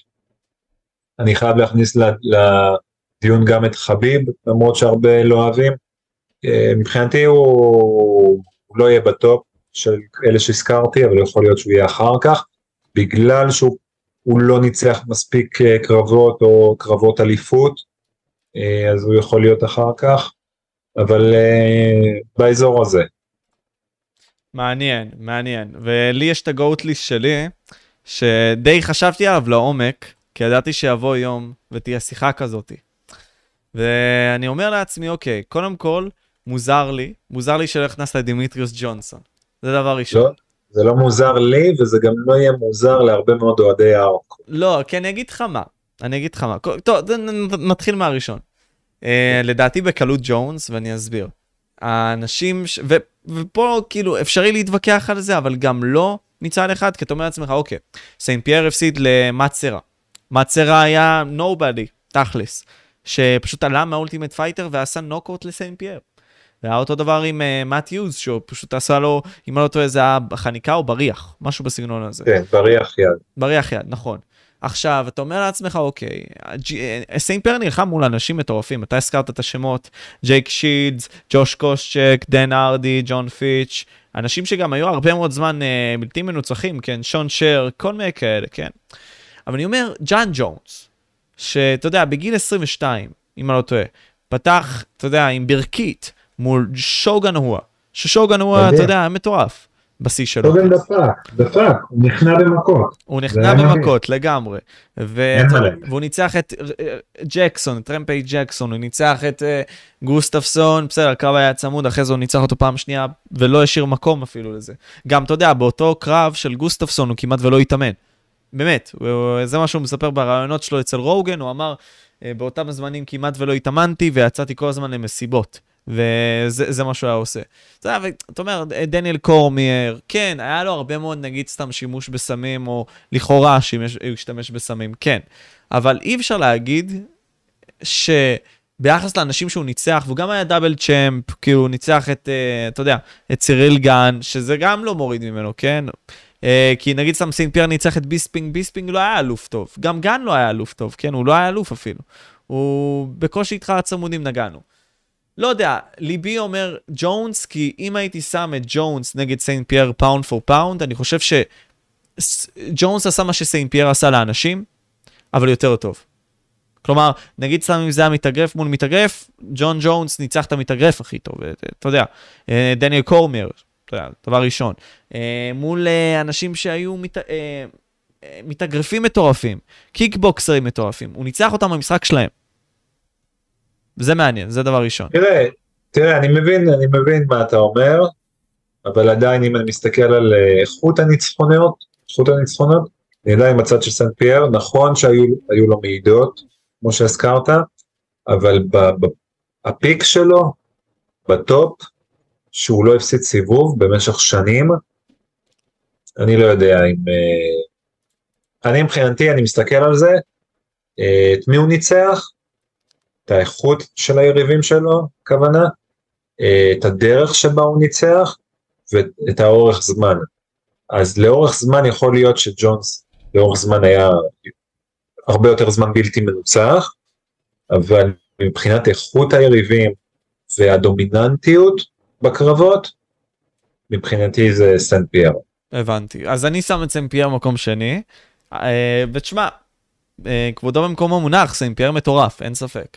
אה, אגב, ואני אזכיר, סליחה שאני זה, שאנחנו מדברים על pound for pound ביחס למשקל, סנט פייר זה lightweight, הוא מטר שבעים ושמונה, welterweight.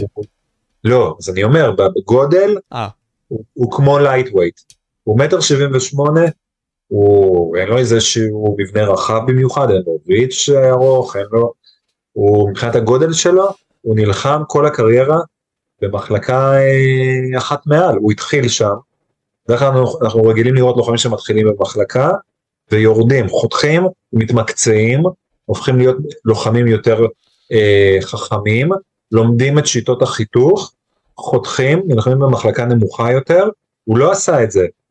הוא, זאת אומרת, אם, אם זה היה לפי השיטה, אז הוא היה צריך לרדת ל lightweight, אבל כל הקריירה הוא נלחם ב welterweight, נעזוב את הקרב החריג נגד ביספינג, במי, בכלל ב middleweight, שאגב, אני לא זוקף לזכותו איזשהו אה, יתרון מטורף, או אם הוא לא היה נלחם הייתי אומר אותו דבר, הוא לא היה נלחם נגד ביספינג, כי זה היה אה, שחקן, שחקן שהוא ניצח, אבל ביספינג לא היה אלוף ראוי, וגם הקרב הזה סנפייר יכל להפסיד אותו בדיוק כמו שהוא ניצח, אבל יפה שבסוף הוא הצליח להתעלות על עצמו, אבל בגדול, זה, זה, הוא היה קטן, כל הקריירה, הוא נלחם נגד לוחמים גדולים פיזית ממנו, זה גם, אה, אתה יודע, מדד מסוים. אין ספק, אין ספק. אבל הייתי אומר, בגלל זה שלג'ונס יש כאלה יתרונות, של גובה והכל, אם אתה לוקח אותו pound for pound ועושה לו shrink, זה מצוין. כי תכלס יש לו אפשרות להיות כמו אנשים עם סיינט פייר, ויש לו פתאום גובה הרבה יותר, יש לו מוטת ידיים הרבה יותר גדולה, אתה מבין? זה למה אני אומר את זה. אבל סיינט פייר מקום שני מבחינתי, אין ספק. והייתי אומר שמקום שלישי זה דמיטריוס ג'ונסון. יכול להיות שזה נתון לי ויכוח ואני אשמח לשמוע את הטענה שלך, אבל תשמע, תכלס, במשקל, במשקל שלו הוא היה דומיננטי, הוא יכל לנצח ב-135 בדו, את דומיניק קרוז, כן? פשוט הפסיד לו. אה, מישהו הפסיד לו זה הנרי סחודו שהוא גם אותו ניצח בתח... בקרב הראשון שלו, ואתה יודע, גם בחו"ל, אה, ב-1FC, הוא ניצח אנשים מטורפים, הוא ניצח את מורייס, שהוא אלוף מטורף, הוא, גם בלי קשר, הוא ניצח את רוטנג. בקרב, אה, אם דיברנו על freak shows, הוא ניצח אותו בחצ... זה היה נראה לי ש... ארבע ראונדים, שתיים מוי תאי, שתיים MMA. והוא ניצח אותו, והיה ראונד ראשון מויטאי, ראונד שני MMA, והוא ניצח אותו בקלות.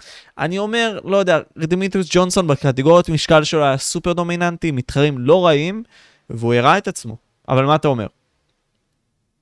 אני אומר, כמעט כמו שאמרתי במשקל הכבד, אה, מחלקת 125 לא הייתה מחלקה מאוד גדולה עד היום. אם אנחנו מסתכלים על אה, נתונים, גם אנחנו רואים אה, קרבות חוזרים בין פיגורדו למורנו כבר ארבע פעמים, זה אומר שיש מעט מאוד contenderים ראויים שיכולים לאתגר, ודימיטריוס ג'ונסון שלט ב-UFC בתקופה הראשונה של המחלקה, שעד היום היא לא ממש גדולה, שהיריבים שם היו יחסית אה, לדעתי ברמה פחות גבוהה. שוב, אם אנחנו משווים לכל היריבים המטורפים שסנט פייר פגש. אז אה, אני תמיד שואל בוויכוחים כאלה, בדיונים כאלה, האם כל קרב, כל ניצחון בקרב אליפות הוא שווה? הוא אותו, הוא אותו דבר? הם לא, הם לא נועדים אותו דבר. האם ניצחון של דימיטריוס ג'ונסון, או אפילו תיקח אה, סתם, אמנדה נונס, שמנצחת מישהי שאף אחד לא מכיר, שיש לה חמישה ניצחונות במחלקה הכבדה שם. האם כל ניצחון זה אותו דבר שאנחנו סופרים למי יש יותר ניצחונות ואז הוא טוב יותר? אז אני לא מתרשם מלוחמים שעשו, ויחסית לא מתרשם, כן, קטונתי, אבל שעשו רצפים גדולים. לעומת זאת, אם תיקח נגיד סתם, אה, אה, הזכרנו את ניק דיאז או ג'ון פיץ', אם לא סנט פייר, יכול להיות שהיום היית מזכיר אחד מהם. כי הם היו, הם שלטו, הם ניצחו כמות מטורפת של, אה, אבל לצערם באותה תקופה היה אה, מלך אחר, היה, ה king היה סנט פייר, ויכול להיות שאם במחלקה של אה, ג'ונסון היו עוד לוחמים ברמה גבוהה, אז יכול להיות שלא היינו מדברים עליו בכלל, כי הוא היה מפסיד, מנצח, מפסיד, מנצח, אז אני, אני לא רואה בצורה אוטומטית כל אלוף אני, אני, אני מנסה לבדוק את מי הוא ניצח, מה הרמה של... את אה, ג'וסף בן אבידס, ג'ון דודסון, איאן מקול. אחלה, אחלה, אבל זה לא, זה לא היריבים של סן פייר. ברור, ברור, ברור, אני מסכים איתך. אתה מבין? לא, יש פער אה, בין ג'ונס, סן פייר וכל השאר, אני מסכים. כן, יכול להיות. עכשיו, אם ניקח את האדם הממוצע או את הספורטאי הממוצע, אה, כנראה שהוא לא ישקול באזור של דימיטריוס ג'ונסון, וכנראה שהוא גם לא ישקול באזור של ג'ון ג'ונס. והתחרות ורוב הספורטאים הם מתמקדים במשקלים 66, 70, 77, אחרי זה כבר ה middleweight אנחנו רואים דלילות, מתחילה דלילות מאוד גדולה. אנחנו רואים אגב את כמות הלוחמים גם ב-MMA במשקלים האלה שהזכרתי, את העומק, וגם ב-UFC. ושם יש עומק מטורף שאנחנו לא נותנים לזה מספיק את הדעת. זאת אומרת יש כמות עצומה של תחרותיות הרמה היא בעננים, ולפעמים אנחנו אה, ממעטים בהישגים של האלופים שם. אוסמן, אתה יודע מה? אוסמן אצלי ב top five. וואו. אוסמן, בטח, אוסמן נתן ריצה מטורפת ולא מוערכת. יותר מאדסניה? לא כן, כי הד... לא, שוב, אדסניה, תראה, תראה, אדסניה, שאגב, אתה יודע מה, אולי לא בגלל שאדסניה הוא עדיין רלוונטי ואלוף ואוסמן נפל. ולא בטוח שאוסמן יתאושש. לא, לא, נראה לי שהוא... במיוחד עם קרב עם חמזת, כן. נכון, ולא נראה לי שהוא... חמזת אה, יילחם נגד קוסטה. אה, fuck, נכון. אה, לא, לא, אבל, אבל בסדר, אבל אוסמן יפגוש מישהו ויכול להיות שהוא יפסיד, כי כמה אתה יכול להיות ב peak, ואדסניה מדהים, מדהים, והוא ממשיך. אבל עוד פעם, אדסניה פגש יריבים לדעתי ברמה נמוכה יותר, באופן יחסי ליריבים של אוסמן. והדיסד... תשמע, כמו מי, כמו מי, סתם דוגמה. אני כאילו יכול לזרוק לך שש שמות מהראש, אני יכול להגיד לך שבכל רגע נתון הם יכלו להיות אלופים. נגיד בלונדר אה, ברונסון יכל להיות אלוף באיזשהו שלב, כן, דרק ברונסון. פולו לא. קוסטה, אה, יואל רומרו, רוברט וויטיקר, כאילו זה לא שמות של מה בכלל. אה, לוחמים, לוחמים מטורפים, אבל נלחמים ב middleweight. ואני לא יודע אם הם היו מצליחים ב welterweight. אה, אגב, אה, וויטיקר לא הפסיד ב welterweight, עלה ל middleweight. זה גם אומר משהו, הוא לא middleweight כזה גדול אה, פיזית. אבל כן, אולי, אולי פה אדסניה בגלל היכולת שלו להיות כל כך הרבה שנים ב top, זה, זה כן שווה הערכה. אבל עוד פעם, במשקלים העמוקים אני הייתי נותן כמה נקודות זכות יותר מאשר במשקלים האחרים, כי שם יש באמת תחרותיות הרבה יותר כבדה, בגלל ששם, עוד פעם, האדם או הספורטאי הממוצע שוקל באזורים האלה, ויש שם הרבה יותר לוחמים ברמות הגבוהות ביותר. אז זהו, אז פה אמרתי, אה, הרביעי שלי, כאילו, חשפת את זה די, זה כאילו הדסניה, אני אפילו לא שם את אדרסון סילבה בטופ חמש שלי, כי לדעתי הוא באיזשהו מקום overrated. אה, והחמישי שלי, יש לי התלבטות.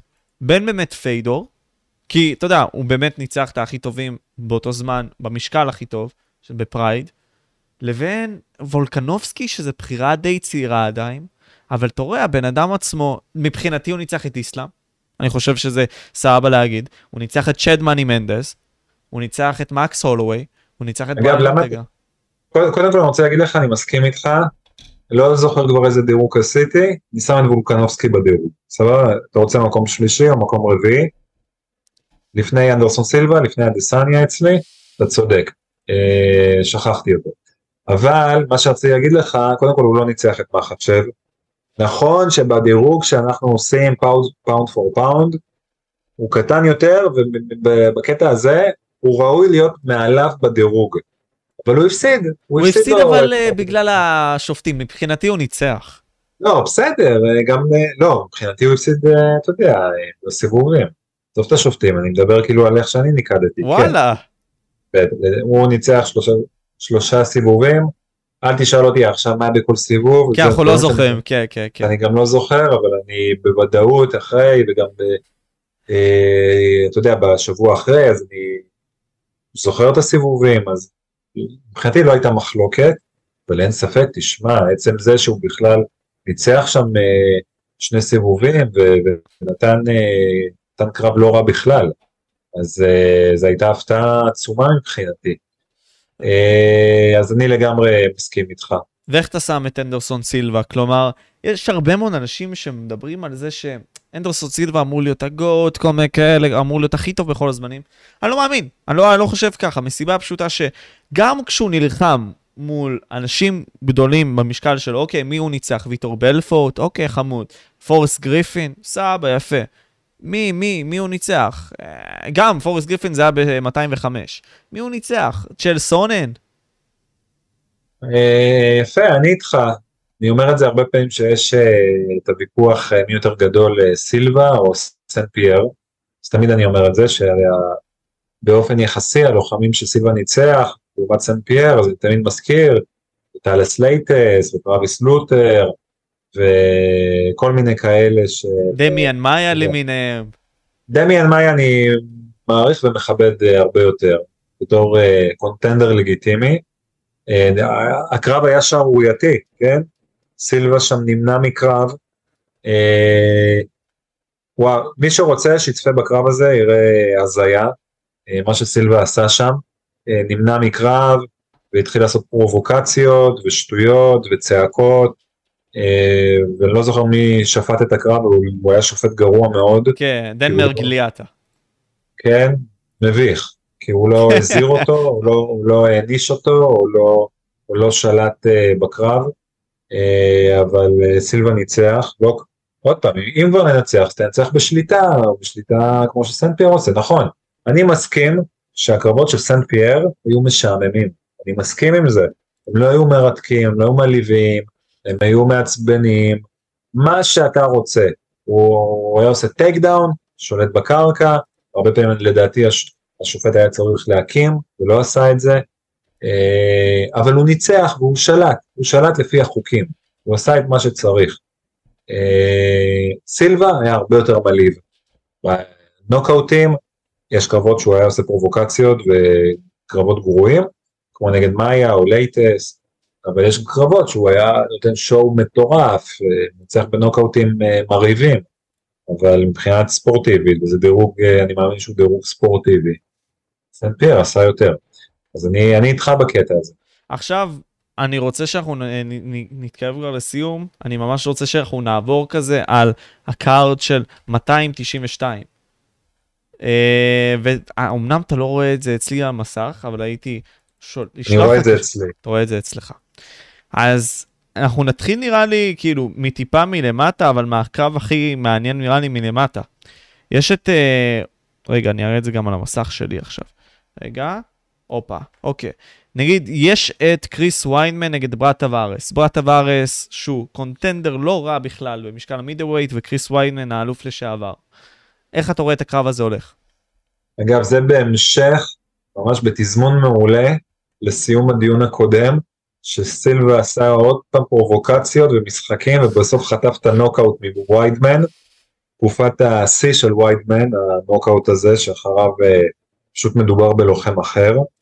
אחר כך גם סילבה שבר את הרגל בצורה מאוד קשה, אבל אה, ויידמן כל כך הרבה זמן בחוץ, וגם הוא שבר את הרגל בצורה מאוד מאוד קשה. בקרב, בקרב האחרון שלו, לפני שנתיים וחצי כמעט, אז הוא חוזר עכשיו פעם ראשונה.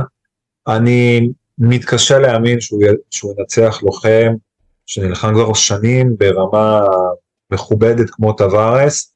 אה, אם ויידמן ינצח, וואו, שאפו, אבל אני פה עם טווארס, אה, שבכל זאת אה, עשה דרך מאוד מאוד ארוכה, כבר אחד הוותיקים, היציבים, אז אני לגמרי איתו. לא מאמין שוויידמן יחזור אחרי פציעה קשה, אחרי תקופה שהוא מפסיד כל הזמן, וינצח. לא מאמין. כן, בוא, בוא נסתכל על זה גם מבחינת הרצף ההפסדים של ויידמן, כי זה מעניין אותי תוך כדי נעשה את העניין. אני דווקא אומר שוויידמן כן ייקח. כי הוא הפסיד באמת ליריבים שאתה אומר לעצמך, וואלה, הם ברמה מאוד גבוהה. כלומר, הוא הפסיד לגגארד מוסאסי, אם אנחנו הולכים ממש אפילו ל-2017, יואל רומרו, לוק רוקולד, סוזה, דומיניק רייס, כאילו, יוריה הול, בסדר, אני מבין, אבל הוא לא הפסיד עכשיו לאנשים שהם לא ברמה מאוד גבוהה, אבל בראד טבארס, כאילו, אתה יודע, לא ניצח מישהו בפרופיל מאוד גבוה. זה דבר ראשון. דבר שני, מבחינת ה wrestling, אם אנחנו נסתכל על זה, יש לוויידמן מן הסתם יתרון יותר טוב. זה חד משמעית. זה, אני חושב ש... Uh, without mention. ואני חושב שכן, דווקא ויידמן יצליח לחזור אחרי הפציעה שהיא דווקא מאוד קשה. הוא באמת שבר את הרגל בצורה נוראית, מי שרוצה יכול לראות את זה. ולא יודע, אני מתאר שהוא ייקח פשוט את בראד טבארס לרצפה וינצח אותו. יהיה מאוד מעניין. אה, שוב, לא יודע איך הוא יחזור מפציעה כזאת קשה. אה, לא, לא יודע אם זה יהיה כל כך קל לקחת את הווארס אה, לקרקע, כי הוא גם מתאבק טוב. אני מאמין שלטווארס יהיה את היתרון בעמידה. אבל אתה יודע מה? הלוואי שאני אטעה וויידמן ינצח, כי בסופו של דבר זה סיפור טוב, הוא יעשה קרב יותר מעניין אחר כך, והוא, גם זה כיף לראות לוחם ש... אכן נפילות כל כך אה, חזקות, מצליח להתאושש. אז הלוואי שאני טועה. צ'יטו ורה נגד פדרו מוניוז. אה, אז קודם כל מי שהיה צריך להילחם נגד אה, צ'יטו ורה זה הנרי סחודו, שנפצע. בוא נראה למה הוא נפצע, אני כבר לא זוכר בדיוק. פציעת כתף. וזה באסה, כאילו סחודו זה היה צריך. לדעתי שיפרוש, אני לא יודע למה הוא עדיין... לא, לא, לא, דווקא אני אוהב אותו, והוא נתן אחלה קרב, אה, בקרב החזרה שלו שם, קרב האליפות. מול אלג'מי. אה, כן, אז אה, שיישאר, שיישאר, אני רוצה ליהנות. אבל בקרב הזה, וגם צ'יטו ורה, אני כל כך אוהב אותו, עשיתי עליו כתבה גם באתר ערוץ הספורט, גם לו לא יש סיפור ממש מעולה. אה, אבל אני גם אוהב את מוניוז, ובא לי שמוניוז ינצח. ורה, הייתי רוצה שהוא ינצח אם הוא היה מנצח את הקרב הקודם, הוא נלחם נגד uh, קורי, קורי סנדגן והוא הפסיד לו בהחלטה חצויה. אם הוא היה מנצח אותו, יכול להיות שהוא היה הולך לקרב אליפות. כי צ'יטו ורה זה כזה לוחם שיש עליו, הוא גם יכול להביא קהל. אה, אבל הוא הפסיד לסנדהייגן, שסנדהייגן הוא gatekeeper כבר, שהפסיד בקרבות אליפות וכנראה לא יקבל עוד פעם. אה, מוניוז הוא גם gatekeeper שהפסיד מלא פעמים, אבל לא יודע, זה לוחם ברזילאי כזה חמוד שאני ממש אוהב. דווקא ניצח בקרב הקודם שלו את גוטיירז. אה, תשמע, מי שינצח פה אני אשמח. אני חושב שצ'יטו, אבל... אני אלך עם מוניוז. וואלה. וגם פה הלוואי שאני אטעה, אבל האמת שזה לא משנה לי כל כך. העיקר שיתנו שואו. אני מאמין פשוט שהרקורד של האנשים שמרלון צ'יטו ורה ניצח, אתה יודע, פשוט עומדים מאחוריו, קודם כל, זה דבר ראשון. כלומר, נכון. הוא ניצח אנשים מטורפים, מנגד לכך פדרו מוניוז יש לו רקורד מאוד כזה הפכפך בשנים האחרונות, והוא לא ניצח אנשים גדולים, חוץ מאולי ג'ימי ריברה, שאתה יודע, עם winning streak מטורף של 20 ומשהו אה, קרבות, בכללי. והוא לא ניצח עוד מישהו, אתה מבין? קודי, קודי גרברנדט, כן, הוא ניצח אותו, אין לא ספק, רוב פונט, שמות טובים, אבל צ'יטו ורה פשוט השם שלו עומד מאחוריו, הוא ניצח גם את אומאלי, ואומאלי נלחם באליפות. אה, לדעתי, אומאלי לא היה אמור לי, להתחרות באליפות, אבל סבבה, אני פשוט הולך עם צ'יטו ורה, לוחם יותר טוב. אה, קודי, קודי גרברנדט, דיברנו עליו לפני רגע נגד מריו באוטיסטה, שדווקא אני לא מכיר הרבה מאוד על מריו. תשמע, קודי, בידה זה, זה נראה לי קארט כזה של לוחמים או אלופים בעבר, אמריקאים במיוחד, שחוזרים באיזשהו אה, קטע כזה של אה, לעשות קאמבק, למרות שקודי, שגם, כמו שאמרתי, היה אלוף בעבר, ניצח בקרב האחרון שלו סוף סוף, אה, אולי יצא מהתקופה הקשה שלו, כי יחסית הוא לא מבוגר, הוא בן 32, אז יש לו עוד זמן, הוא בסך הכל אין לו, אתה יודע, זה קרבות כך הרבה קרבות MMA, אה, ומריו באוטיסטה, אה, לוחם שאף פעם לא היה שם גדול, אבל עכשיו הוא עושה ארבעה ניצחונות רצופים. תשמע, מעניין, מאוד מעניין. אני אלך פה על באוטיסטה, כי בכל זאת אני רואה פה שהוא בא עם מומנטום, וסוג של כוכב עולה. אני מתקשה להאמין שקודי עדיין נשאר ברמה שלו, אחרי הפיק שהוא היה שם. כנראה שהוא באיזושהי ירידה. היריב שהוא ניצח לא יריב מהמרשימים ביותר, אז uh, אני אלך פה על uh, באוטיסטה בכל זאת. את מי הוא ניצח? שכחתי קודי. Uh, טרווין ג'ונס. נראה לי שבינתיים... איזה מצחיק, הוא גם חגג שם הרבה מאוד, זה היה מצחיק. רקד שם. כן. הוא אוהב לעשות את השטויות האלה. כן, כן, עלה לו ביוקר מול טי.ג'יי דילשו. אז אנחנו נלך לקרב הבא, ניל מגני נגד איאן מצ'דו גרה. גרה, גרי, גרה, גרי, גרי, גרי, שהוא בלתי מנוצח, אה, ויש את ניל מגני שהוא חייב, וזה לא ניל מגני, אחי. לפחות... אה, לא, אתה צודק, זה ניל מגני. לא, מי שאני רואה אצלי הוא לא ניל מגלי ב-UFC, אוקיי. זה מוזר. אני רואה מישהו אחר, אני לא זוכר מה השם שלו. לא, אני אגיד לך, יכול להיות למה זה, למה כל העניין מבלבל, כי אה, איאן גארי היה צריך להילחם נגד ג'ף ניל. כן, ג'ף ניל מופיע פה. יפה, אבל ג'ף ניל נפצע, ומי שמחליף אותו זה ניל מגני. אה, אז היריב הוא ניל מגני, וזה די חדש, זה אתמול אם אני לא טועה, או מהיום אפילו. אה, ניל, ניל מגני הוא ה gatekeeper הנצחי, אה, לוחם מנוסה, אפילו תסתכל ברקורד שלו, יש לו ניצחון, הפסד, ניצחון, הפסד, ניצחון, זה, זה לא נגמר, לפחות לפי טפולוגי. למרות שאחד הקרבות שהוא הפסיד זה grappling, יש לו שני, בכל זאת שני ניצחונות רצופים, אה, אבל זה מבחן, זה המבחן של איאן גארי, שאיאן גארי היה צריך, אה, וה-UFC מאוד אוהבים את איאן גארי והיו רוצים שהוא ימשיך ויתקדם ויתפתח, אחד הכוכבים העולים הצעירים, גם אירי, אה, אנחנו יודעים כולם, יש שוק אירי, מאוד חשוב, מאז קונור מגרגו, ובאמת מאז קונור מגרגור לא היה אף לוחם אירי כזה מבטיח וכזה פורץ, אה, אז נראה לי שכולם היו רוצים שאיאן גארי ינצח, אם אה, ניל מגני ינצח זה יהיה מאכזב, וזה מבחן, ולא בטוח שהוא יעבור את המבחן הזה, כי הוא עדיין מאוד מאוד צעיר, אה, אבל איך תדע, הלוואי שהוא ינצח, לא יודע, תאמין לי, לא יודע, אם הייתי צריך, אני תמיד מאלה שהולכים עם הנשמה בלב, אז אני הייתי מהמר על אה, איאן גארי,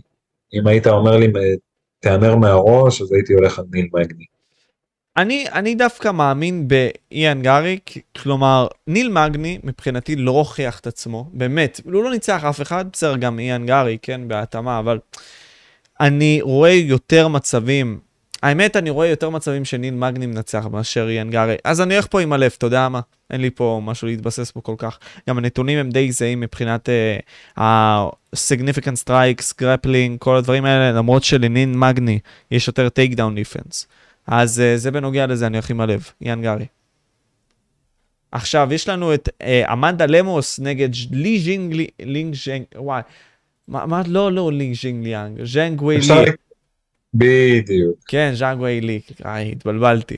אה, וואלה, אני פשוט לא רואה את ש... מישהו מנצח את ז'אנג ווי לי. קשה לי. אה, נכון, אני גם מקווה שתנצח, היא הרבה יותר מעניינת, אטרקטיבית, מוכשרת, מחזיקה את השוק הסיני, שהוא מאוד חשוב, גם לקידום ה-MMA, גם מבחינת ה-UFC. אה, אין שום- שתנצח בנוקאוט, סיבוב ראשון. אה, העיקר שתנצח, כל הכבוד, אה, אמנדה למוס. אה, תאמין לי, אני לא כזה עקבתי אחריה ויודע מי זאת, וכן, היא מנצחת, אבל היא לא מעניינת אותי כמו הסינית. ועכשיו שיש לנו גם את טטיאנה סוארז, שהיא קונטנדרית מעולה, ואני תמיד חשבתי שהיא תהיה אלופה במחלקה, אז סוף סוף יש לה הזדמנות, אז הלוואי באמת שהקרב הבא במחלקה הזאת יהיה בין הסינית לבין אה, טטיאנה סוארז, יהיה קרב מאוד מאוד מעניין, הרבה יותר מהברזילאית, אבל תשמע, אי אפשר לדעת. יכול להיות שהברזילאית תפתיע פה. יכול להיות, אה, אה, הסינית כבר אה, הפסידה, נתפסה, בעיקר מול אה, רוז. רוז, רוז נמיונס, שהיא אה, ניצחה אותה אפילו פעמיים, אה, אבל אני מאוד מקווה שהסינית אה, לא תיפול עוד פעם. לא יודע, היא הפסידה לג'סיקה אנדראז' לפני איזה שנה, אמנדה למוס, וג'סיקה אנדראז' היא לדעתי לא contenderית טובה, כלומר היא לא ברמה של רוז נמאיונס, לא קרובה להיות ברמה של רוז. זה למה אני אומר שגם אני הולך עם אה, ז'אנג ווילי. ואנחנו הולכים ל main event, the main event of the evening. אנחנו הולכים עם אלג'מיין סטרלינג נגד שון אומאלי. וואו, אני לא רואה את אה, אלג'מיין סטרלינג מפסיד את הקרב הזה. נכון, גם אני, במיוחד אחרי הניצחונות הקודמים שלו, שהרבה מאוד אנשים, כולל אני, אה, חשבו שהוא יפסיד, הוא עדיין ניצח. מצד שני, אולי דווקא בגלל זה הוא, יפסיד הפעם. אה, גם שון אומאלי, לדעתי מפתיע, בכל זאת ניצחון על אה, פטר יאן, ניצחון די צמוד. אתה יודע, אני חשבתי שפטר יאן אה, ניצח, אחרי זה ראיתי את הקרב, היה, היה יותר אה, צמוד ממה שחשבתי. אה, בכל זאת ראיתי את הקרב באבו דאבי, ב- וואו, כן, טסתי לשם, חוויה. אז אני הייתי בטוח באותו רגע שפטר יאן ניצח. שמע, מה שמעניין אותי בקרב הזה, זה, זה לא, אפילו מעבר לקרב עצמו, שזה ככל הנראה יהיה הקרב האחרון של אה, סטרלינג במחלקה, אה, וזה סיפור טוב, כי הלוחם השני הכי טוב במחלקה זה מרב דבלישווילי, הלוחם הגיאורגי, שהוא החבר הכי טוב של סטרלינג, והוא מתאמן יחד איתו, ומרב בשום אופן לא מוכן אה, לאתגר את סטרלינג, שהרבה אומרים אה, מה זה צריך להיות, pussy. כן, ומצד שני יש פה גם איזשהו ערך, ערך חברות, או אני לא יודע מה, כי מרב אומר, תראה, כי מרב אומר, אני בלי סטרלינג לא הייתי מגיע לאן שהגעתי, אה, ואני לא מוכן להילחם נגדו, הוא עזר לי בחיים, בהכל, החבר הכי טוב שלי, אז, אז אני, אני באמת מבין אותו, מבין למה הוא לא יכול לאתגר אותו, כי הרי ברור שאם מרב אומר, אני רוצה קרב נגדו, אין, אין לסטרלינג say, הוא האלוף, הוא צריך להילחם נגד ה contender ים, או שתוותר על החגורה, או שתילחם נגד ה contender הכי טוב, וה contender הכי טוב זה מרב. אבל זאת החלטה של מרב, הוא, הוא ניסה לעשות, אה, הוא עשה ניסוי, לבדוק אם הוא יכול להילחם ב-125, וכנראה שהוא לא הצליח, אה, כי הוא לא לקח אחרי זה קרב, הוא אמר שהוא ינסה והוא לא לקח קרב. אה, הוא באמת יחסית אה, גדול, הוא באמת לא נראה לי שהוא מלא יכול... אה, במסה, הוא ענק. כן, בדיוק, אז זה באמת לא נראה שהוא יכול להצליח והוא לא עשה את זה והוא ממתין, ממתין שאו שסטרלינג יפסיד או שסטרלינג יוותר על התואר ועד כמה שהבנתי סטרלינג הולך לוותר על התואר במידה והוא ינצח. ואם הוא יפסיד אז בכלל יש לנו פה סיפור שמרב יילחם נגד אומאלי, אה, מי שניצח את החבר הכי טוב שלו, אני מאוד מקווה שלא נראה פה rematch זה עוד rematch וזה כל הקרבות החוזרים שאנחנו רואים, כי אם אומאלי מנצח אז יגידו וואו, אה, סטרלינג צריך להילחם בו שוב, כי הוא האלוף, אני לא אוהב את ה shit הזה, אה, יש פה את, יש פה את מרב, צריך לתת לו את ההזדמנות גם, אם אה, אה, סטרלינג רוצה אז שיילחם אולי מחלקה אחת קדימה, או שיילחם שוב כל עוד מרב לא נלחם על התואר, אבל חייבים לתת למרב את ההזדמנות שלו, וטוב יעשה באמת סטרלינג, שבקרב הבא שלו, בין אם הוא ינצח ובין אם הוא יפסיד, לא יילחם על התואר כדי לאפשר למרב לעשות את זה. אה, ואם אתה אומר לי מה ההימור שלי אז אני אלך על סטרלינג. אה, כי, כן, כי בכל זאת הוא ניצח אה, יריבים קצת יותר איכותיים, קצת יותר, המשחק קרקע שלו מעולה, הוא הרבה יותר בשל, הרבה יותר שלם. אני הולך איתו, אבל תראה, אני כבר לא אופתע אם אומאלי ינצח. באמת שאי אפשר לדעת. קשה לי לראות אני... פשוט דרך שהוא כאילו מנצח את סטרלינג, במיוחד אחרי זה שהוא ניצח את טי.ג'יי דילשו, ניצח את פיטר יאן, ניצח כאילו, אתה יודע, האנשים שעומדים מאחור, הנרי סהודו, קורי סנדהגן, פדרו מוניוס, ג'ימי ריברה, רנן בראו, אתה יודע, לגמרי כן, בטוח. אין ספק, אין ספק שהוא בריצה מטורפת, אולי הריצה אולי הכי טובה שלוחם עשה במחלקה הזאת. אה, אין מה להגיד, אה, הוא היה לוחם מאוד צנוע. אה, שלא קיבל פרגון, במיוחד אחרי החצי הצגה, או ההצגה לגמרי שהוא עשה בקרב נגד פטר יאן הראשון. אה, גם אני לא סבלתי אותו, ולא סבלתי את השחצנות שלו, ולא סבלתי את זה שהוא זכה בחגורה אה, בפסילה, והוא המשיך להתרברב כאילו שהוא אלוף גדול, אבל הוא ניצח אחר כך והוא ראוי. רק אני מקווה ש... שהוא ייתן אפשרות למרב. אם הוא לא ייתן אפשרות למרב אחרי הקרב הזה, אז אני בכלל, הוא יהיה הלוחם. Yeah. מרב אני פשוט חולה, אני חולה עליו. גם גם מרב, הרבה אנשים לא אוהבים אותו, חושבים שהוא סוג של יצור, הוא מדבר שטויות, הוא גם... אה, הוא ירד על פטר יאן בקרב האחרון, והכניס אותו לכל העניין של הוויכוח של המלחמה ברוסיה, וגם אני מסכים שזה היה מיותר.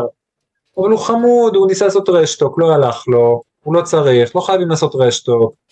אה, הוא כזה בן אדם ולוחם אה, טוב שאני לגמרי בצד שלו. קיבלתי אח, היה כיף. היה מעולה, תודה רבה.